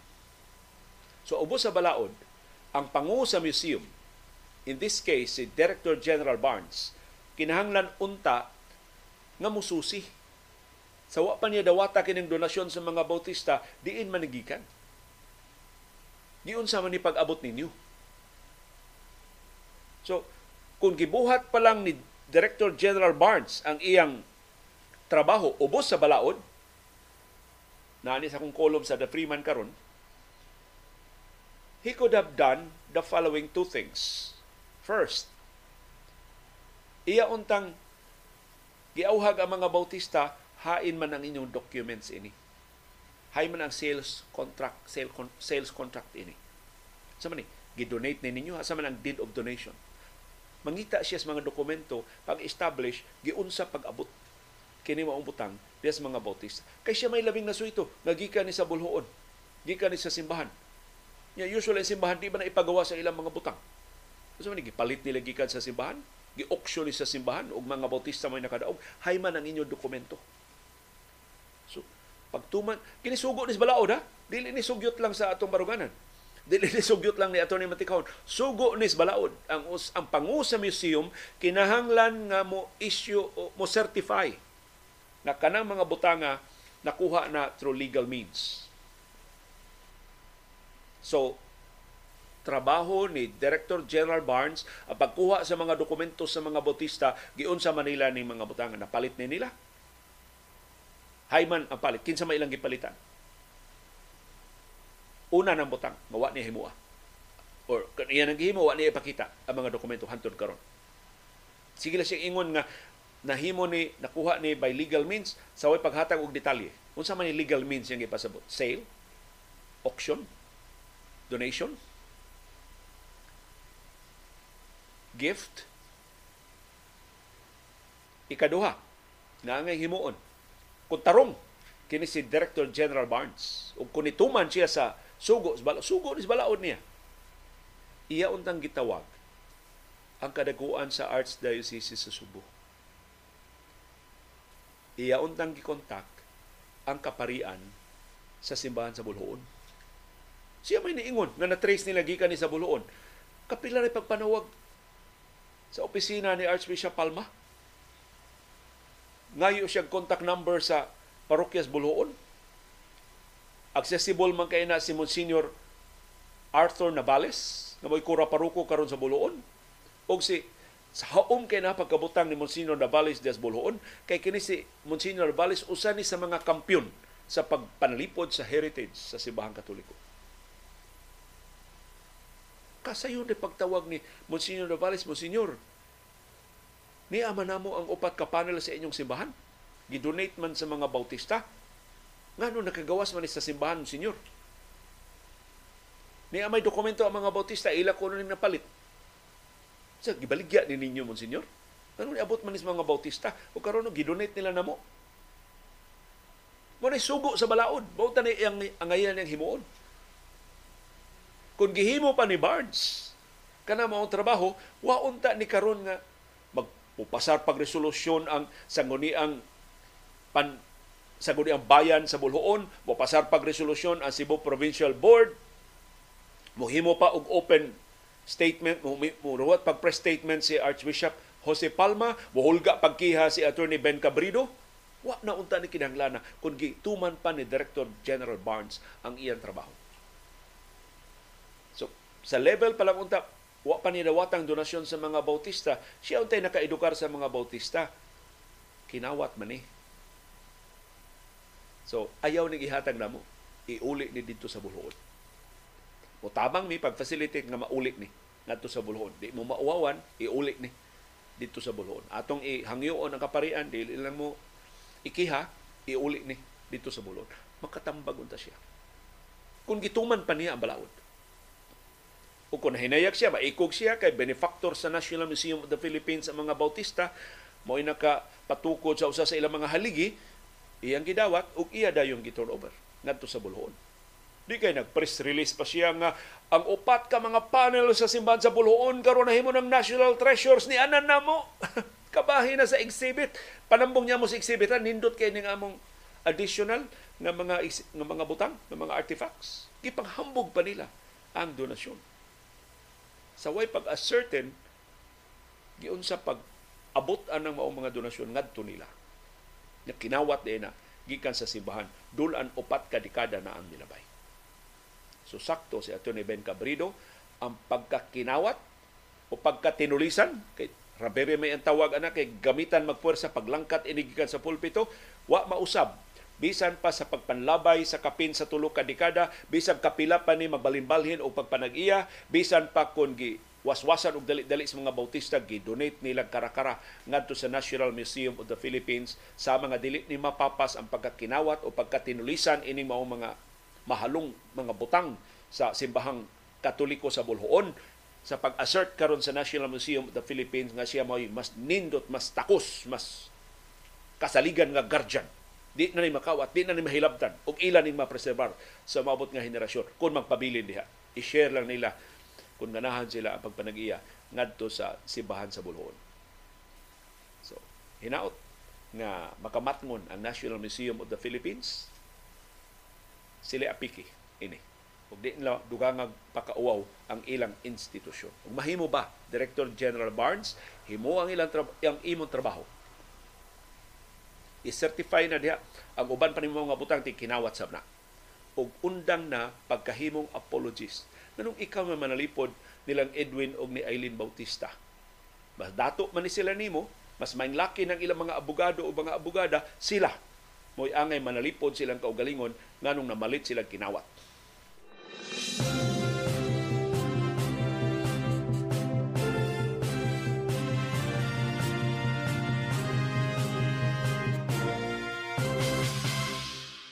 Naalarma ang World Health Organization sa pagsulbong sa mga kaso sa tipdas sa tibok kalibutan. Matod sa WHO, di lang sa Pilipinas, hasta ang ubang kanasuran naka nahiagom sa pagsulbong sa mga kaso sa tipdas. Kapin 306,000 ka mga documented cases sa tipdas tibuok kalibutan sa niaging tuig. 79% kini nga increase kung ikomparar atong 2022 Pero matod sa WHO, kasagaran sa tipdas underreported. Kaya di man tanang kasos tipdas god ang ma-monitor sa mga ospital. Daghan mang mga gitipdas nga nara in town sa bay. So di mahibaw-an sa Department of Health din sa Pilipinas ug sa World Health Organization ug sa ubang mga kanasuran sa kalibutan. So, matod sa WHO, ang ilang pangagpas mas taas pa gyud ang aktual nga gidaghanon sa mga kaso sa tipdas sa tibuok kalibutan. Aron makakuha sila mas accurate nga figures, didangop ang World Health Organization sa modeling sa trend sa mga kaso kada tuig. Ang latest estimate sa nagpadayon pa nga modeling sa World Health Organization moabot og 9.2 million cases ang mga kaso sa tipdas atong 2022. Daghana no? 9.2 milyones ka mga kaso sa tipdas. Ining maong gidaghanon niabot og ang mga nangamatay niabot og 136,216. 136,216 ang nangamatay sa tipdas in 2022. Sa ato pa, ni Saka ni sulbong by 43% kung ikumpara sa mga nangamatay sa gisun na tuig 2021. Tungod sa daghan kay mga kaso, bag-o mga kaso sa tipdas, nagpaabot ang World Health Organization, musulbong sab ang mga kaso ug ang mga nangamatay sa tipdas sa 2023. So karong 2024 gihulagway sa World Health Organization nga dako problema, dakong problema ang tipdas. Matod sa WHO, kapin katunga sa tanang kanasuran sa kalibutan ang dako kay grisgo sa outbreaks sa tipdas iligtapos karong 2024. Bana-bana sa World Health Organization, mabot og 142 million ka mga bata ang maigo sa tipdas kining tipdas hilabihan ka mananakod nagumikan ni og virus o kasagarang maigo ini ang mga bata. Labing seryosong komplikasyon sa tipdas naglakip sa pagkabuta, pagburot sa utok, diarrhea, severe respiratory infections o kamatayon. Ang labing dakong rason nganong nisulbong ang mga kaso sa tipdas mao ang kamenos sa pagpamakuna Kay ambot ngano ang mga ginikanan mahadlok nga magpabakuna sa ilang mga bata. Dili sa ato isamot atong kabalaka sa dingbaksya. So hasta ang mga kining bakuna sa tipdas na pamatud-an na maguni kitagod naka avail man ta ini mga bakuna wa man ta mga zombie wa man ta mga unsa wa may komplikasyon nga nahimo nato pero tungod adtong kun bolilyaso sa dingbaksya nahadlok na ang mga ginikanan sa pagpabakuna Sigon sa World Health Organization, kinahanglan mabakunahan ang at least 95% sa mga bata sa usa ka nasod o sa tibok kalibutan aron nga di na makakatap ang tipdas sa dakong bahin sa populasyon aron pagikay sa mga outbreaks sa tinagdanay sa tipdas. Pero ang global vaccination rate mitibuksok ngadto na lang sa 83%. Diri sa atos Pilipinas mas ubos pa gani ang aktual nato nga vaccination rate. So hinaot mga ginikanan nga naminaw karon pangutana mo sa inyong kasaligan nga mga doktor. Ayaw mo diri sa pagtuo ng mga radyo baba. Ayaw mo diri sa tuo ng university sa YouTube. Ayaw mo diri sa tuo ng Facebook Academy. Ayaw mo diri sa tuo ng mga TikTok news. Pangutana inyong mga doktor anang inyong mga kabalaka na nahibawan mahitungod sa pagpamakuna. Matipdas man, mapulyo man, o uban pa mga sakit sa dili pa uwahi ang tanan. Kay kapait. Padisgrasya ang inyong mga bata, mainutil ang inyong mga bata. Mawa, sawa kinahanglan ng komplikasyon sa tipdas o sa polio. Nga, sayon ra unta kayong ma-prevent kung magpabakuna ang mga bata sa tukma nga higayon. Palihog, tabang sa tag-convincer anang atong mga silingan nga dunay gagmay mga bata nga managana sa pagpabakuna sa ilang mga bata i-refer sila ngadto sa mga doktor nga kamaong mapasabot mapailubon nga mopatinaw sa kapuslanan ug sa kadinalian sa paginahanglan sa pagpamakuna. Música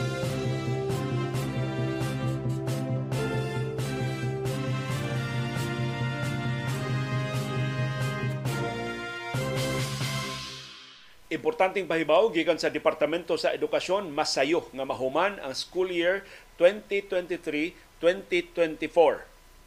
aron magsugod na ang transition pagbalik sa naandan nga school calendar nga Hunyo na magsugod ang klase, Marso na ang graduasyon sa mga bata. Gipahibaw sa DepEd nga matapos ang school year 2023-2024 karong Mayo 31, 2024. So mo end of school year. May 31, 2024. Di nakabot og Hunyo ang klase. Sa ato pa, ang school year 2024-2025 magsugod na og July 29, 2024. So bakasyon ang mga bata tibok buwan sa Hunyo, balik og klase inig July 29, 2024. Nya ang tapos sa klase mas sayo pa gyud May 16, 2025. So May 31 this year, mahimong May 16 next year ang pagtapos sa mga klase. Nagpasabot ni na school break karong tuiga magsugod og June 1 hangtod July 28. So balik duha sa gabuan ang bakasyon sa mga bata. Ang previous unta nga bakasyon sa klase karong tuiga sa original nga kalendaryo sa DepEd June 17 to August 25. So karon June 1 bakasyon ng mga bata July 28 kutob ilang bakasyon, July 29 sugod na ang klase. Di na kaabot og Agosto. Kining maong kausaban sa schedule, maoy mo anam-anam sa pagbalik sa pre-pandemic na school calendar. Ang school days sa mga bata dili hingpit ma-compromise ining pagmubo sa schedule ug ang mga teachers dili sab nadugangan ang ilang trabaho. So ang shift sa school calendar aron mahibalik ngadto sa break sa Abril o sa Mayo, anam-anam. So karong tuiga, ang number of school days malimitahan ngadto sa 179. Pero okay ra ni sa Departamento sa Edukasyon. Base sa projection sa DepEd, ang April school break magsugod inigtapos sa school year 2026-2027. Sa ato pa, tulo ka tuig pa gikan karon. So sa 2026 2027 pro April 2 ang katapusang adlaw sa klase. Aron mabalik sa Marso, posible unya na sa school year 2027-2028. Na matapos na gyud ang klase sa Marso. So tulo ka tuig ang transition period nga gitakda sa Departamento sa Edukasyon pagpaminaw sa yangungo itaw sa mga ginikanan. Nga pait kay mga bata maabdan og summer. Sa ilang mga classrooms kay mga classrooms way bintana mga classrooms perting inita way insulation magantos pagay mga bata ug ang mga magtutudlo. Tungod ini maong kausaban ang third quarter examination sa mga bata karon tuiga giabante sa Marso 25 ngadto sa 26 ug ang fourth quarter examination unya na sa Mayo 16 ug sa Mayo 17. So atensyon mga ginikanan, masayo ang bakasyon sa mga bata sugod karong tuiga. O bag anam-anam pagyud og kasayo hantud mabalik na ta sa naandan nga schedule 3 years from now, mo enroll na ta magsugod ng klase og June, bakasyon mga bata inig Marso.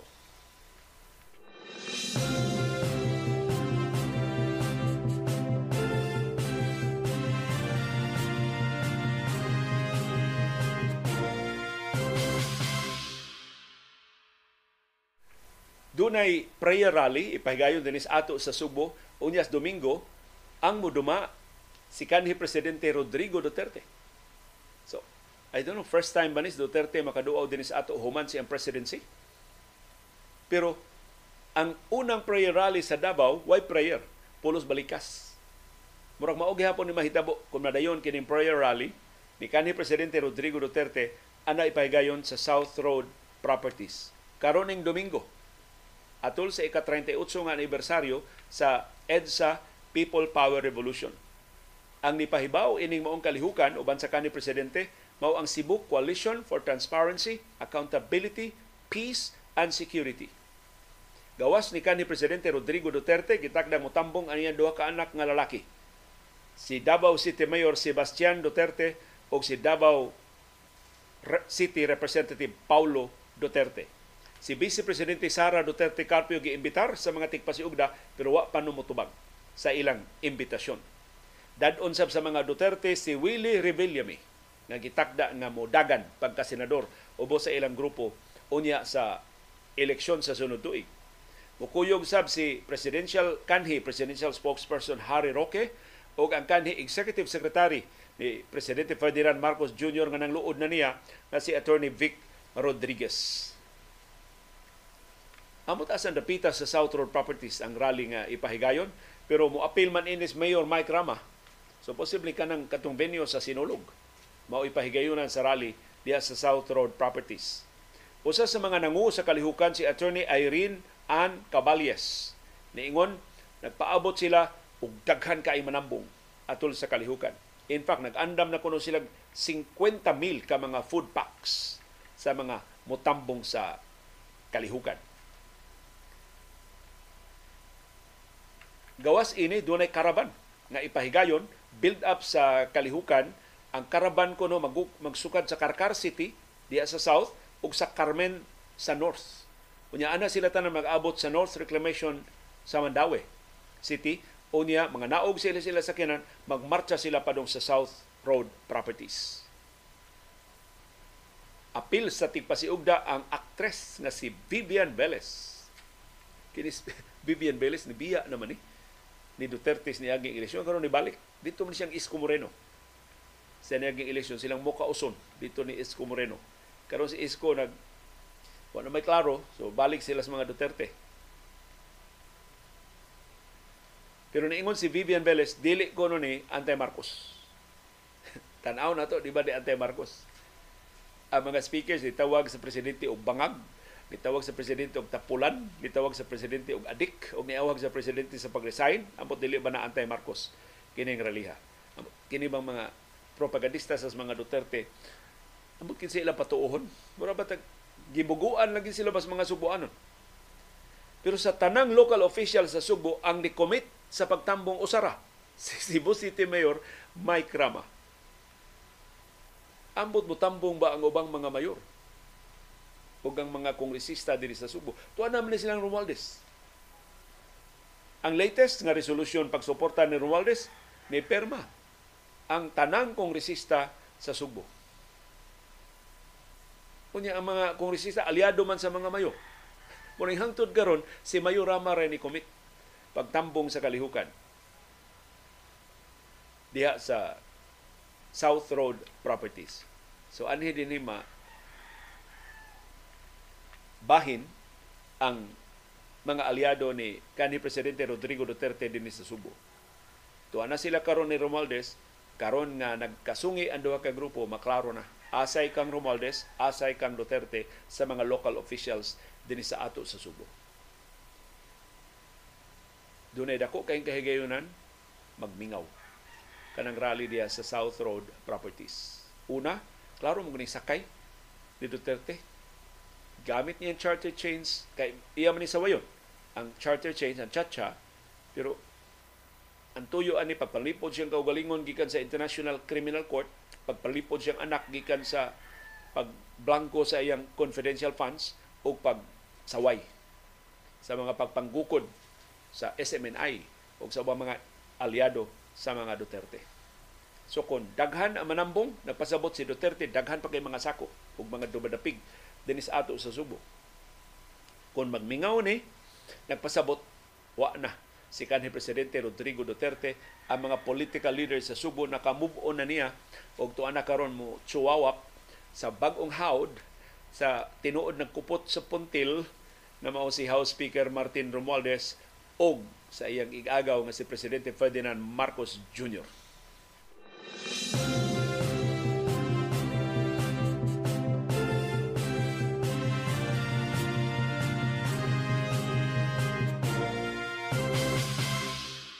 ug niya ilaing pabuto si Senador Amy Marcos. Wa gid ni ceasefire si Senador Marcos batok sa mga kongresista mato ni Marcos tungod ining pag payuhot sa mga kongresista pagsukip og 26.7 billion pesos para sa AKAP o ayuda sa kapos ang kita program nawagtangan og binilyon ka pesos ang pensyon para sa mga military og uniform personnel og ingon man sa mga trabahante sa ubang mga ahensya sa gobyerno.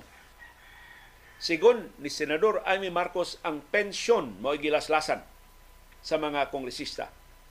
Nawad-an og kapin 10 bilyones pesos sa budget karon tuiga ang igbabayad untang pensyon ngadto sa retiradong mga sakop sa armadong kusog ug ubang uniform personnel ug sa mga trabahante sa mga ahensya sa gobyerno. Kay gipalabi sa mga kongresista ang akap. Mao ni ang figures giluwatan ni Senador Amy Marcos. Ang pension o gratuity fund karong tuiga gilaslasan og 110.25 bilyones pesos. Dako ah kapin gatos ka bilyon ka pesos ang laslas.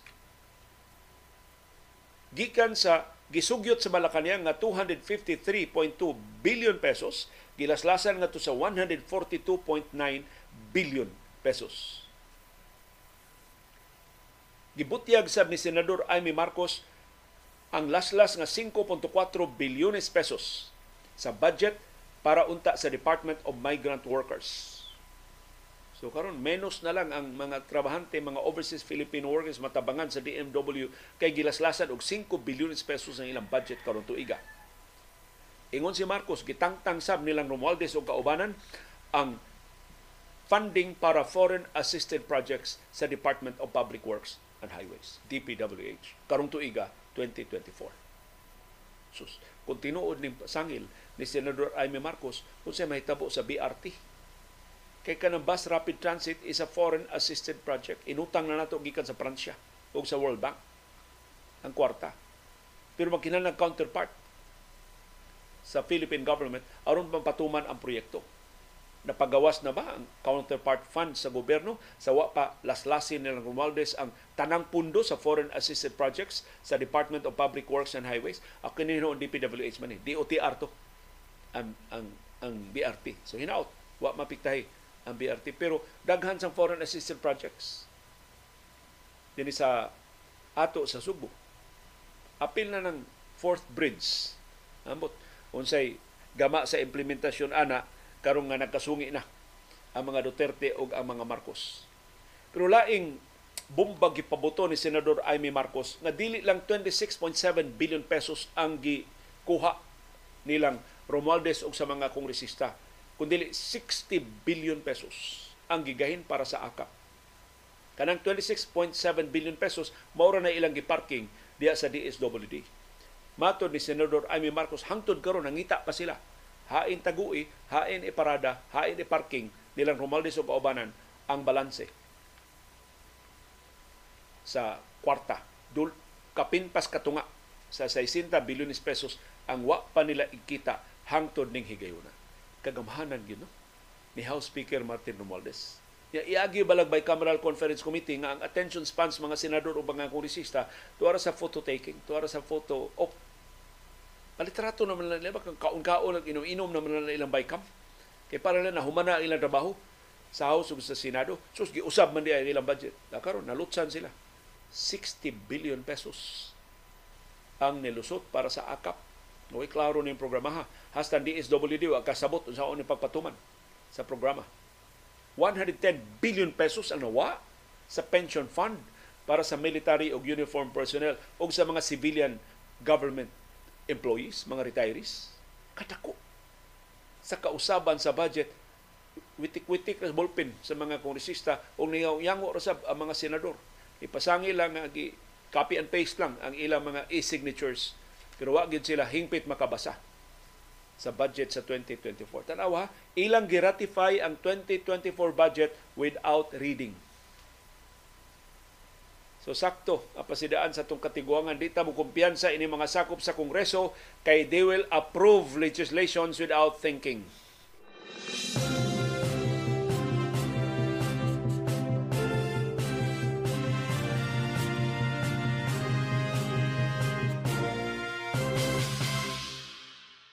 Pero gibawsan sa dayon si Senador Amy Marcos kini si House Speaker Martin Romualdez di ni siya ditso dayo tingog. Daghan kani siya mga bata-bata nga iyang patingogon. Karon iyang gipatingog mao ang bala, magbabalaod sa ako Bicol Party List. Giauhag niya si Senador Amy Marcos sa pagpasabot nganong iyang giri-align ang budget nga para unta sa 4-piece. Matod ini taga ako Bicol Party List. pasayloa. Ang realignment nga gipasugdahan ni Senador Amy Marcos ni resulta nga daghang mga Pilipinon wa makakuha sa mga benepisyo sa 4Ps. Matod ini maong kongresista niabot og 4.3 million ka mga kabos nga mga Pilipino wa kadawat og hinabang gikan sa 4Ps. Ang nihimo ni seryoso kay pasangil mao si kongresista Raul Angelo Angelo Bugalon Matod niya, moabot og 900,000 ka mga households, mga pamilya, ang wa kadawat og tabang gikan sa 4Ps kay gilaslas ni Senador Amy Marcos ang 13 billion pesos gikan sa 4Ps ngadto sa laing Social Amelioration Program. In other words, Senador Amy Marcos may kay maghilas-hilas, utro sa siya. Nga may kay mo maniubras budget. Maton ni Kongresista Bugalon, if we do the math, 13 billion pesos divided by 15,000 pesos per household per year means 867,000 families or 4.3 million poor individuals got zero cash assistance from 4Ps program last year thanks to Senator, Senator Amy.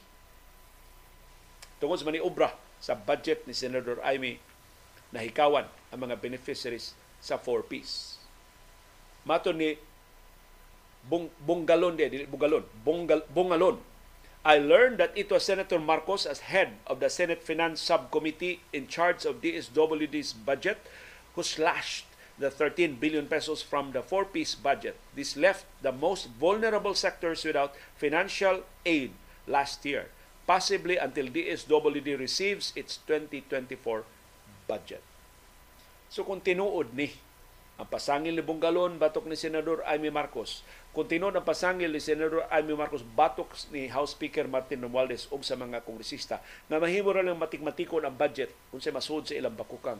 Hay man ang integrity sa atong budget process.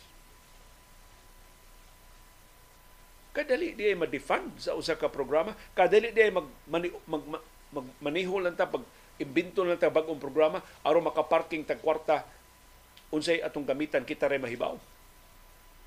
So hay naman ang proseso sa budget ini. Gipakaingon nato nga Malacañang mo imuhimo sa budget, hashason hasasan pagay sa House sa Senado ang budget, mo pasar ang House ug Senado sa ilang mga bersyon sa budget, mag-abot ang duha, ilang hapsayon ang nakasungi nga mga probisyon, nya ilang i-ratify ang reconciled version ug ilang ipadangat sa Malacañang for the signature of the president aron mahimo ng epektibo ang budget. Nakaron lahi di ay. Puwa gisgutan nga budget sa House, orange ang gisgutan nga budget sa Senado. Pag abot sa duha ka budget imbes ma red orange na himong violet. Kay nakahuna so, nakahuna-huna sila bag mga budget sa budget, bag mga item sa budget nga ilang gisukip o ilang gitangtang sa ato pa, dako kay tingog ang mga politiko pag maniobra sa budget depende sa ilang kasikit sa luwang. Kung kay si Senador Aimee super ate man ang Pangulo, 13 billion ang iyang na-realign. Si House Speaker Martin Romualdez, igagaw igtag sa man sa presidente, 110 billion ang iyang gi-realign. Ang 60 billion para siyang giibintong akap na siya rin nahibaw unsa sa pagpatuman. Música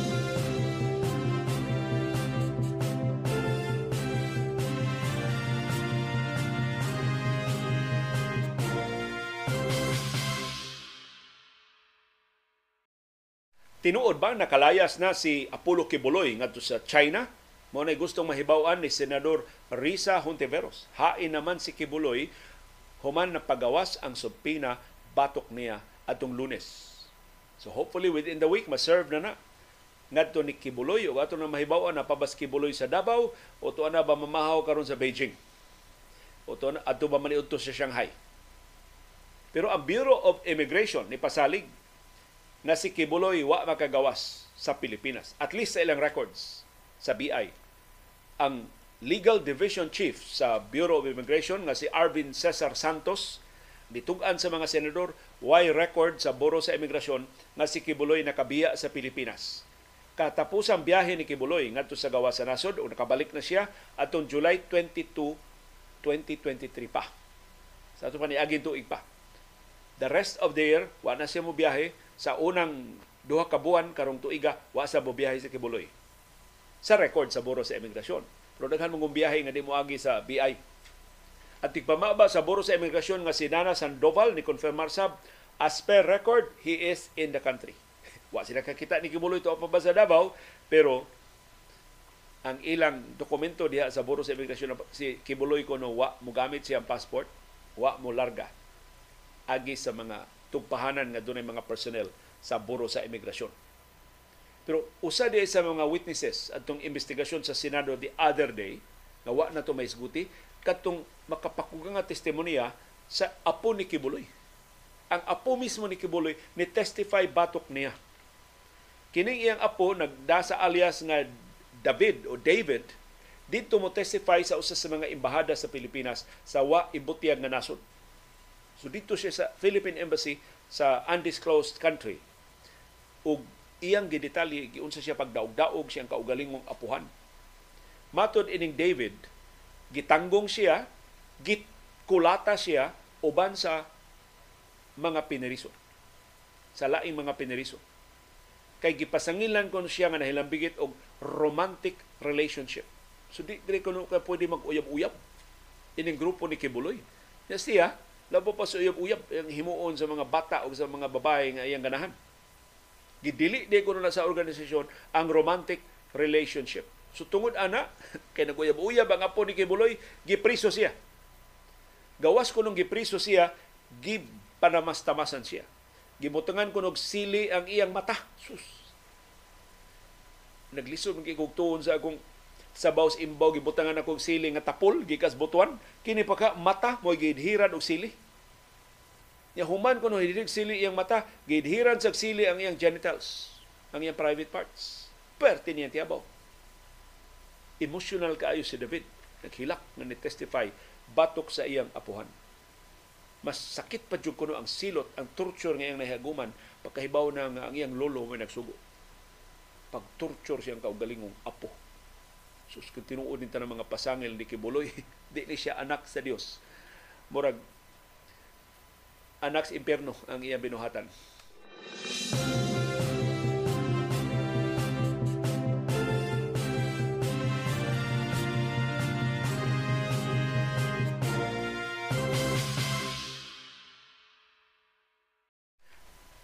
Nipasangil na sab ang China nga nangita gyud gubot ang Pilipinas diya sa West Philippine Sea. Kay niadtong Lunes nagpahigayon na sab og joint military exercises ang Pilipinas ug ang Estados Unidos diya sa West Philippine Sea.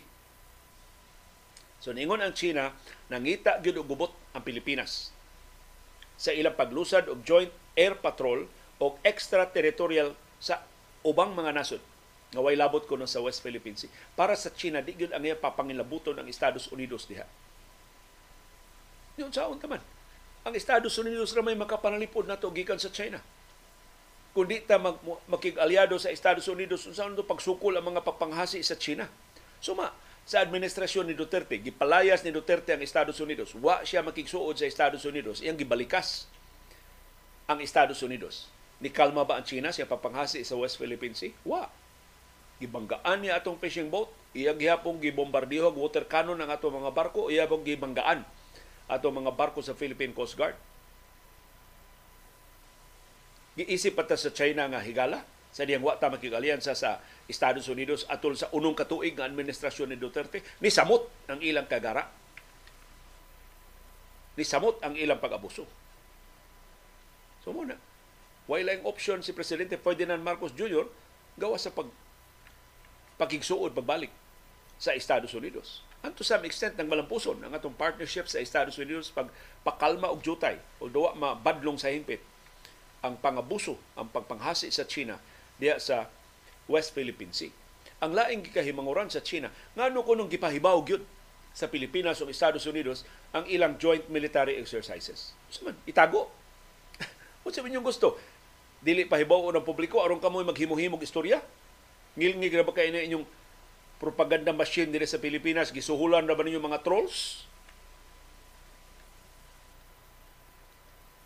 Sa iya bahin, ingos China, ingon ang China, naghimo sab sila ilang kaugalingong frontline naval and air forces aron pag-monitor sa Joint Air Patrol sa Pilipinas o sa Estados Unidos niadtong Lunes. Matod sa China, troops maintain high a high degree of vigilance to resolutely defend national sovereignty. Palami na lang din ang istorya sa China ba? Kaya bang isog kay mga nagtanaw, pero nagtanaw ra sila. Wa sila mahimo. Kay naa ang Estados Unidos. Pilipinas pa to nag-joint military nag, nag-military exercise agi paling na to kagag, kagagmay sa to mga eroplano. Kurong mga ni China sa puwersa sa Estados Unidos. Niadtong Lunes, ang Philippine Air Force ug ang United States Pacific Air Force ni pahigayog joint patrol sa tibuok West Philippine Sea. Kabahin sa ikatuto nga maritime cooperative activity sa Pilipinas o sa Estados Unidos. Matod sa Armadong Kusog, tuto ka mga aeroplano sa Philippine Air Force ang FA-50s ni kuyog sa B-52H bomber aircraft sa Estados Unidos gikan sa nilupad sila gikan sa Ilocos Sur ang teritoryo mga Marcos padung sa Mindoro Strait agi sa West Philippine Sea. Matod sa Philippine Air Force mo ni ikaduhang hugna sa ikatuto nga joint military exercises sa Estados Unidos ug sa Pilipinas. So hinaot na ang China makamatngon na dili na ta nila mahudlat kay doon na natay dako-dako og braso. Wa ni mahigugma ang Estados Unidos nato pero managsama ang atong interes ang pagpananipod sa South China Sea specifically ang freedom of navigation sa South China Sea na gihulgang kontrolahon sa salbahis nga China.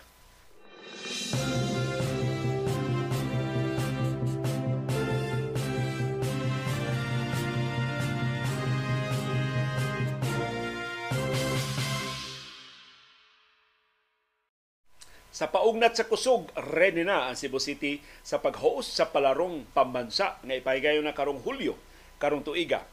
Andam na ang mga venues sa Dakbayan sa Subo para sa kalibuan ka mga atleta nga moapil sa palarong pambansa 2024. Ipahigayon ang palaro July 6 hangtod July 17. 28 ka mga sports disciplines ang apilan sa kapin 12,000 ka mga atleta sa 17 ka mga rehiyon mo man naman 20 mil, 12 mil raman lagi ka mga atleta. Doon ay 24 ka mga venues nga giandam ang Cebu City Sports Commission. Ang CCEC kanang naa sa Abiliana mao nay main venue nya sa dia ana sa magpahimutang ang secretariat, ang tabulator ug ang mga organizers sa kinatibuk-an sa palarong pambansa. Ang mga duwa nga himuon diya sa Cebu City Sports Center mao ang mga events sa athletics ug sa swimming samtang pipila ka mga football matches ana sa ipahigayon sa Cebu City Sports Center. Samtang ang ubang mga venues naglakip sa gym sa University of the Visayas, gym sa University of San Carlos, downtown campus, ug ang gym sa Cebu City Sports Institute diya sa Sawang Calero. Na mo'y pahigayunan sa basketball 5x5 Maapil sab ang Cebu Eastern College Gymnasium nga may pahigayunan sa basketball 3x3 ug ang Cebu Coliseum nga may pahigayunan sa boxing. Ang Cebu Technological University CTU may pahigayunan sa table tennis.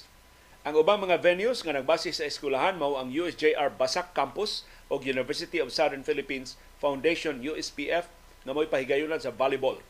Sa samang higayon ang Don Bosco Technology Center sa Punta Princesa mao'y venue sa football o sa futsal. Ang University of Cebu, UCMATC campus sa Mambaling, mao'y pahigayunan sa Wushu.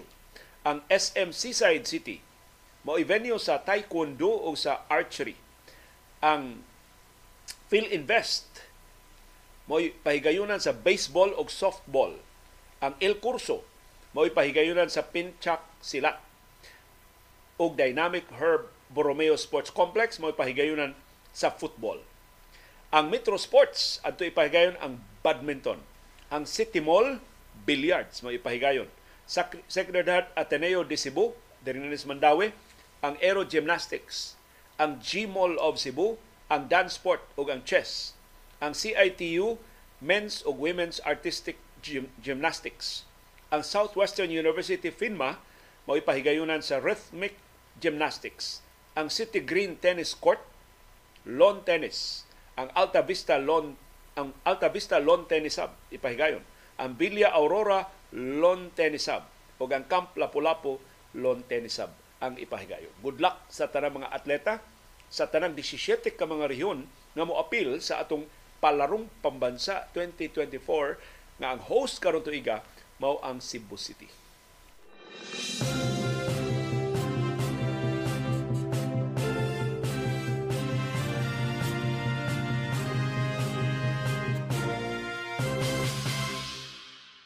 Og nilarga na kagahapon ang Gilas Pilipinas para Hong Kong. Ready na sila para sa ilang duwa ugma batok sa national team sa Hong Kong. Ang head coach sa Gilas Pilipinas nga si Tim Cone nagtuo nga importante gawa sa ilang pagdaog sa mosunod nila nga mga duwa mao ang kaamgo ang pagkahibaw sa mga magdudua sa Gilas Pilipinas nga kabahin ni sa kinatibuk-an nga proseso. Nga dunay mas dako nga hulagway ining ilang individual nga mga duwa nga duwaon o kinahanglan sa mosunod nga mga adlaw o mga semana.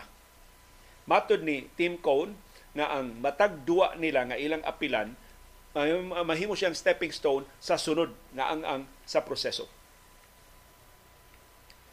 So kining window sa FIBA Asia Cup maoy ilang tikanganan sa sunod nga mga hugna sa ilang ambisyon nga makasud sa Olympics sa Paris karong Hulyo karong tuiga. So niingon si Tim Cone nga kung ma-realize sa mga magdudua ang long term nga prospects makaangkon sila og growth-oriented nga mindset. So, ang mga minor setbacks dili maka paluya nila ang mas taas nga goal nga katuyuan maoy padayon nga makadasig ug makapahiusa nila. That's what I hope these guys are getting and continue to get as a mindset. Mo isulti ni Tim Cone. Nagsugod ang pangandam sa Gilas Pilipinas pinagi sa ilang bansay-bansay sukad pa sa Huwebes sa niaging semana dito sa Inspire Sports Academy sa Calamba, Laguna. Adtong Lunes, giablihan nila ang ilang practice ang Samahang Basketball ng Pilipinas nitugot og usa ka libo ka mga spectators pagtan-aw sa practice sa Gilas, Pilipinas. Kansang unang duwa ugma ng adlaw Pebrero 22 dito sa Hong Kong sa Asia Cup qualifiers. Sus ang gipakpakan pag-ayos mga tao si Justin Brownlee kinsa maupay una niyang pagpakita sa publiko human siya pagkasuspenso tungod siyang pagkahagbong sa drug test dito sa China. Ang laing paborito sa crowd mao si Dwight Ramos sa ilang open practice session nga nilungtad og dulan duha ka oras. Mato ni Tim Cone ang sigihan nga balik-balik sa iya mga magdudua nga dili ta manglaktod. Dili ta mulayat atong anam-anamon ang atong mga lakang sa labing dako natong tumong nga mo pag-angkon og luna sa Olympics. Ang sangka sa Hong Kong, ang duwa sa Hong Kong ipahigayon ugma Pebrero 22 Dayon mo balik ang Gilas Pilipinas din sa ato para sa ilang pag-host sa Chinese Taipei unya sa Domingo, Pebrero 25. Aron pag-qualify sa Olympics, niingon si Tim Cone, we have to qualify for the World Cup. And to qualify for the World Cup, we have to qualify through the FIBA Asia Cup. So mo ang ruta na gusto ni Tim Cone ipamiliarize sa mga magdudua mahibaw sila unsay padulngan ining tanan nila mga paningkamot ug tanan nila mga sakripisyo para sa nasod ug para sa katawhang Pilipino.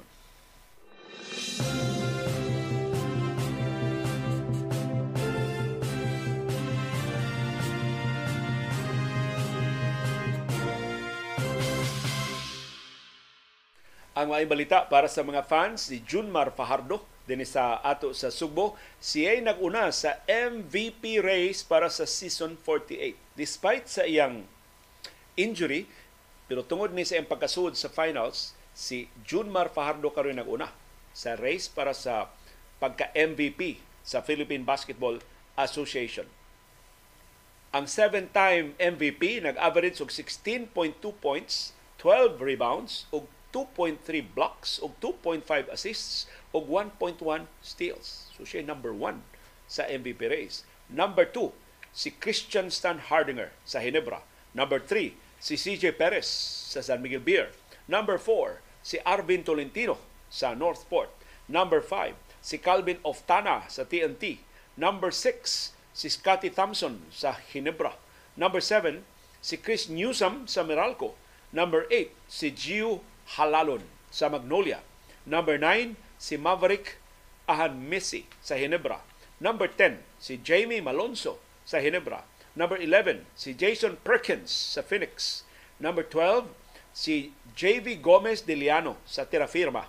Number 13, si Mark Barroca sa Magnolia. Number 14, si Juami Tiongson sa Terrafirma.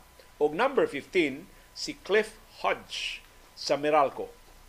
O sa Rookie of the Year honors ang nag una mao si Stephen Holt sa Dieppe. Number 2, si Cade Flores sa Northport. Number 3, si Ken Mark Carino sa Dieppe. Number 5, si Fran Yu sa Northport. Number 6, si Christian David sa Blackwater. Number 7, si Henry Galinato Jr. sa TNT. Number 8, si Richie Rivero sa Phoenix. Number 9, si Kim Orin sa TNT. O number 10, si Brent Paraiso sa Northport.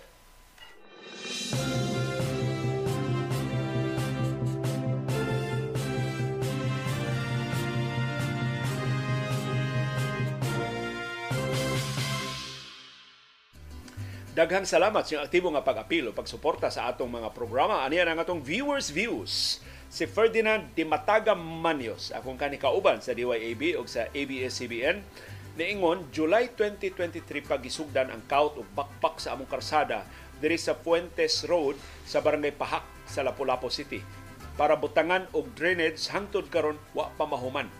Na trap in town mi diri inig right turn namo padung sa Sacred Hearts nga simbahan gitrabaho inig left turn sa namo sa alternative road padung sa gawas dito sa Barangay Agos gitrabaho sab. Ang problema hinay kaayo ang trabaho. Dili ra ba pulido ang trabaho. Parehas karsada diha sa Datag Maribago, ang tabon sa drainage naaras tunga sa karsada. Inig-agis mga sakyanan magsigi intawg untol. Ug adlawan dunay tanod o trabahante sa kontraktor nga magman sa traffic para puli-puli ug agi ang mga sakyanan. Ang problema inig kagabi mga 10 PM wa na. Mausad na igawas ra ba? Nako pagkuha sa ko asawa sa airport na mo out inig ka alas 12 sa tungang gabi. Sige lang kog timingan nga doon ako'y kasugat yes tunga. Paugatay lang kinsay mo atras. Haskang paita. Atensyon, Mayor Ahong Chan. Taong palihog ang atensyon ining maong kontraktor na wa, magtum, wa magtarong nga ng iya diyang proyekto sa siyudad sa Lapu-Lapu. Si Beckham Cachero, gikan ni bakasyon karon pa nakabalik og komentaryo absolute power corrupts absolutely. Mao ni iyang tubag sa atong edisyon ng hisgutan ni kanhi presidente Rodrigo Duterte. Mao tong nahitabo sa panahon ni Digong. Unsaon tanang makinarya iya man nga na control including sa co-equal o separate branches unta sa atong gobyerno Ningon sab si Beckham akong tiyo nga former PC Recom 8 commander na istorya jud namo once katong last nga eleksyon ni Marcos So 1986 tell ning eleksyon iyang gipasabot ang mga balota sa Region 8 gikarga og C-130 nga supposed dadon sa Manila pero gitambog kuno sa Pacific Ocean. Na ba mo'y nahibaw-an ini nga report? Wa ta kahibaw ini kay kinsa mo'y mahibaw ato mga maniobras diktadurang Marcos di man gawas noon ang media niadtong higayuna. Pero wa gito pakauaw gitong eleksyon ni Marcos giba ni ubra gito niya ang maong eleksyon. Si Brando Velasquez niingon, ang anti-fencing law di ka na magamit ining kaso sa bulhoon. Mao na karoy hisgutan ni Attorney Ben Cabrido. Si Lorenzena Ramos niingon buyers due diligence before transactions, before any transaction. Mao nay ang ayan tubagon sa mga Bautista o sa National Museum of the Philippines. Si Francisco Pilago Jr. niingon inside job man ang pagpangawat sa mga antigo nga gipanag-iya sa simbahan sa Bulhoon naagi mastermind ana tungod sa kamahal anang mga butanga. Si Archie Kabungkal, ipahibaw na to, napa ang hagdanan. Kay gisgutan man ni Engineer Tony Sanchez gahapon ang hagdanan palur gitanyagan ko ng paliton og 1 million pesos aron ilisa na lang putaw kay karaan kay hagdanan. Maayo, napa ang hagdanan sa simbahan sa Buluon. Usa na to ka viewer ni ingon, last year gikawat among bisikleta tungod sa among bahay. Nakita sa CCTV, mo to among gipost sa FB. Nay nakaila sa tao diha CCTV nang hagad sa resibo kay iyang giprinda ang bike. Amo dayong giadto ang pawn shop, nangita og proof ang pawn shop. In short, gihatag namo ang item nga wa mi makabayad maski piso. Amo sad nang na-inform ang police station sa pagkahitabo sa kawat. Nganong dili man iuli nga niangko naman nga kinawat ning pulpit panel sa Bolhoon. Yano kayo. Ang sakto kay pangutana sa atong viewer. Si Maria Agata niingon puro antik gyud ng tanang katolikong sibahan na tukod panahon sa mga katsila. Posible ang una na maligya maugyod ang taga-simbahan. So mo nang kadudahan gyud ang mga pari. Si Ben Ponce, lahi ang iyang pangunahuna. Mato niya, in my opinion, it is better to have those panels under the care and safekeeping by the National Museum rather than be returned and displayed in the town church where there is again a big possibility of being stolen or be sold to collectors and auction houses. Na mo pasalig ni Monsignor Briguli na higpit na gyud ko lang gibantayan kini mga alahas, mga katigayon na hibilin pa sa mga simbahan. Si Meljan niingon sa among kapilya sa among sityo misahan mi sa pari sa parokya kada Domingo. Gimiting sa barangay kapitan ang mga mulupyo sa barangay nga kada misa dunay second collection para sa maintenance sa kapilya ug ang first collection para sa pari. Pag humagmisa inigtan-aw sa pari nga mas daghan ang second collection, mo iyang kuhaon. ang first collection may para sa maintenance sa parokya sa kapilya. Si Ivy Jean sugot ni ingon maunang gusto buakon ang Archdiocese sa Cebu para mosamot kadaghan ang suod sa ilang kaban. Di man na di naman na siya responsable nga dili na sakop sa iyang diocese. Ang gibuhat nila nga dili i-account ang, ang publiko kita sa simbahan, doon na sila dautan nga mga gibuhat.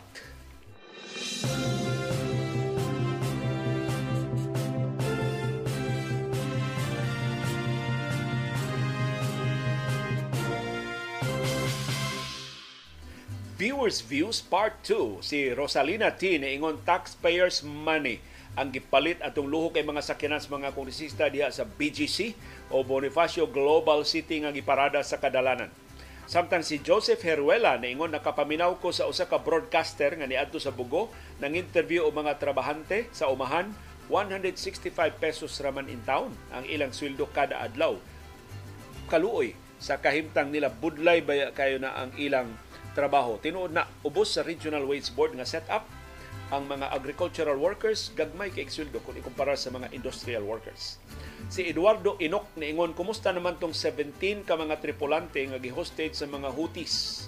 Napagihapon sa Yemen, wa pa sila malukat sa Department of Foreign Affairs pero nagpatabang na ta sa Iran apparently ang Iran wa mag-apura pagpalingkawas sa 17 ka mga Pilipinon nga mga hostages kuyog sa uban pa nga mga nationals, nation, uh, foreign nationals nga gitanggong sa mga Houthis diha sa Yemen sa nagpadayon karon pa ng sungi diha sa Red Sea.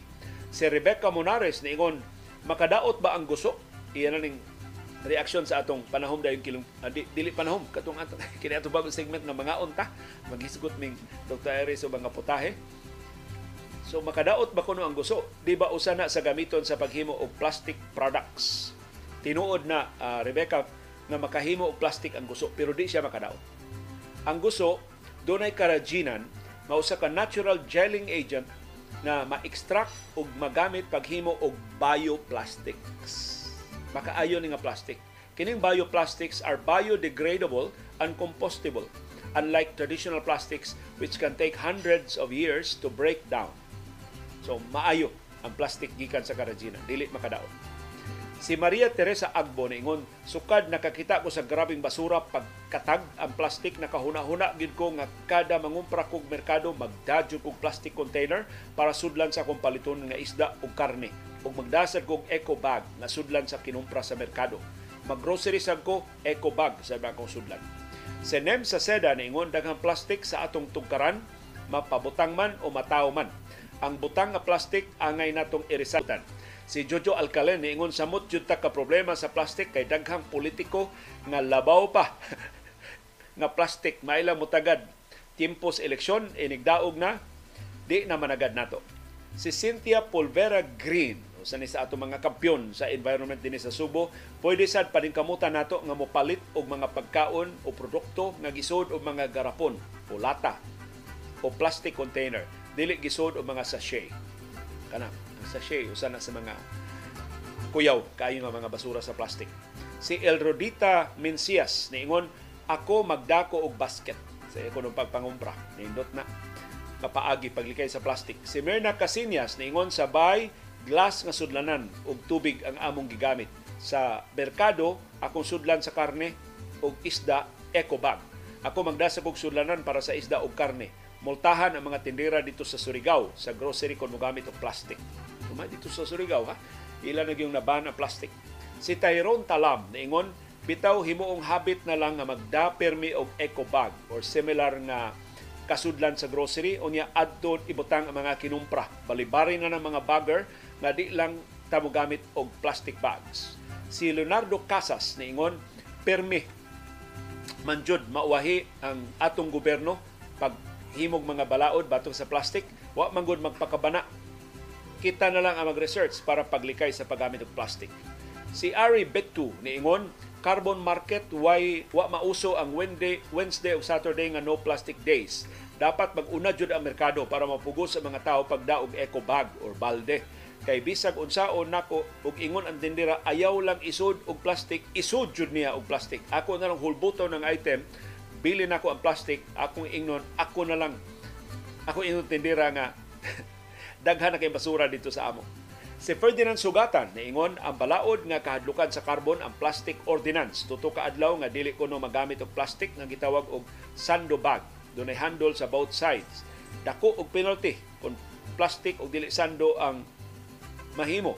Pero mahimo ra sad ang plastic bag. So plastic ra kuno gihapon. Si Beckham Cachero na ingon hasta ang mga body parts o interior parts sa mga sakyanan plastic na kay kusog kaayo managan ang mga sakyanan kay gaan naman akong kahadlukan anang plastic kanang mga plastic nga mga higala. Pero diri dili mi mo gamit og plastic nga mga ang mga tindahan sa tindahan sa Canada iyang ipasabot wa na kuno mo gamit og plastic except sa mga compostable plastic bags. Dili ba ka mauning mga baga ang nakamugna og mga micro o nano plastics. Samtang si Anta Miao niingon salamat na atay bag-ong recipe nga lutuonon muas lang ko if tinuod ba maka-trigger sa arthritis or gout ang string beans ang mutubag ni mo ana mo Arthritis Foundation. O mo tubag sa Arthritis Foundation. Beans, peas, lentils, and tofu don't raise uric acid levels and may even protect against gout attacks. In fact, a typical serving of cooked beans contains about 20 to 75 milligrams of purines and people with gout don't need to restrict beans. Doon ako'y kaila sa una. Fertil lang kao humba. Kao di maghumba. Kunya, tapat sa humba na may munggos. Kaon sa gamay kay ikaw munggos. ang humba, mga pila to kahuwa yung humba, ang munggos, pila na kakutsara yung munggos. Pag kumalang kaon, sakit niya tuhod. Isa. Ang munggos lagi mo makadaot. dili, dili na ito isgutan ng humba. Ang munggos na lang mo idauton. Pero karon ang Arthritis Foundation na giniingon, plant-based gani dili makadaot okay ra gid sa atong lawas. Kanang karne. Mo nay tinubdan gyud sa atong kao. Si Beckham Cachero na ingon asa ta makakita anang recipe sa green beans sa New York. Mangita ko sa YouTube wa man di ba bagyo beans na ang nakita ni Iris sa Instagram kanang green beans in a bag. Mao na ang inyong i-search sa Instagram or sa TikTok. Actually, nag-viral gyud ani ang TikTok yun. Na TikTok nga user nga naka nakasuway og palit og bean uh, green beans in a bag sa New York ug gilamian siya pag-ayo iyang gisalida sa TikTok karon tungod sa kasayon ba nga hikayon ba actually bisan unsa nga beans mahimong mugbo mahimong string beans. Beans man siya. So mahimo ra gid siya. Nalutuon nimo. Unya kadto ra uh, pabukalan nimo, pabukalan nimo daan ng tubig, una nimo ilunod, unya magpabilin siya for 8 minutes. Unya pagkahuman imo ding hawason, ibutang nimo bugnaw nga tubig para map- maputol ang process of cooking. Ikahuman imong paughon, butang nimo ibutang nimo parchment paper.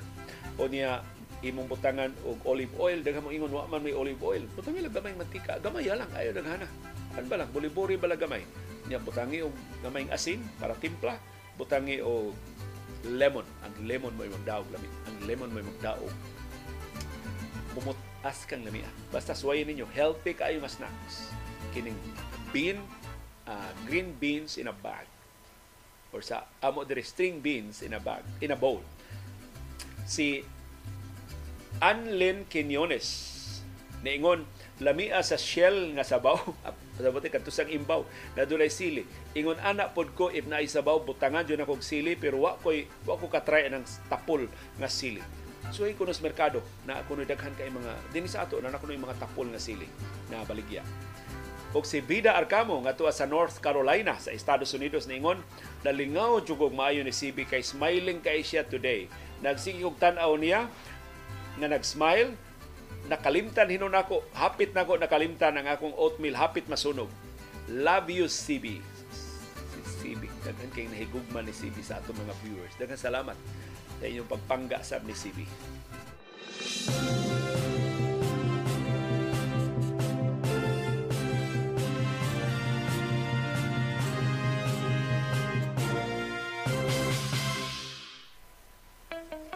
Dunay daghang matang sa kasayuran. Dunay kasayuran pinadaylang. Dali ra kay mahibawan. Dunay sa kasayuran kitaguan, ginumluma, angayang kuykuyon sa katawan. Mauna ni ang kasayuran kinuykuyan.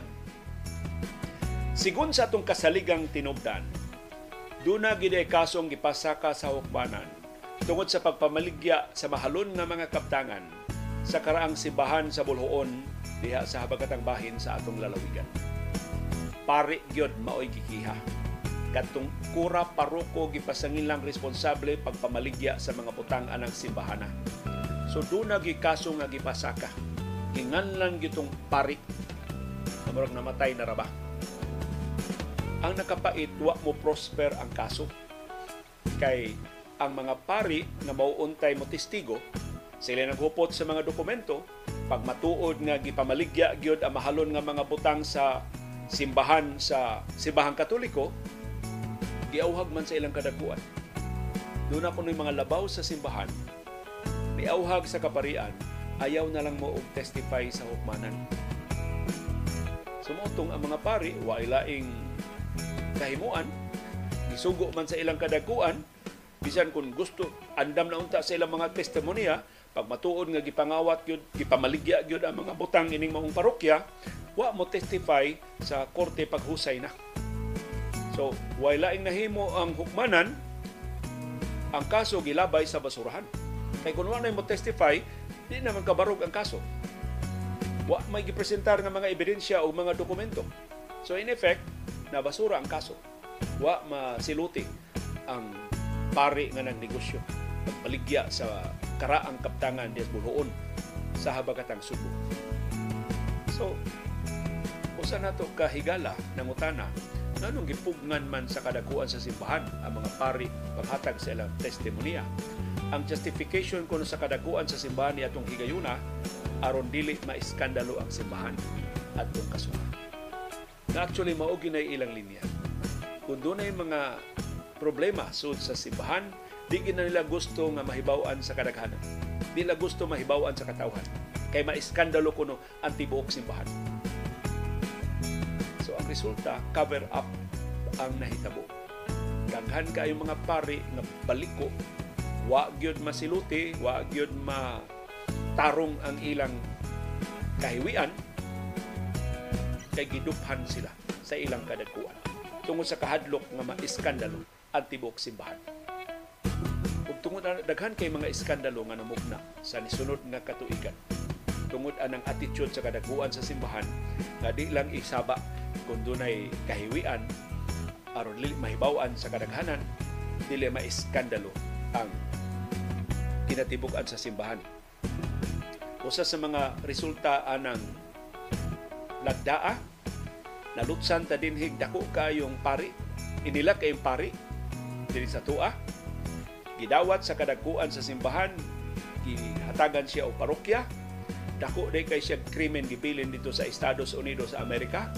Hasta ang iyang kaugalingong manghod gilugos din niya.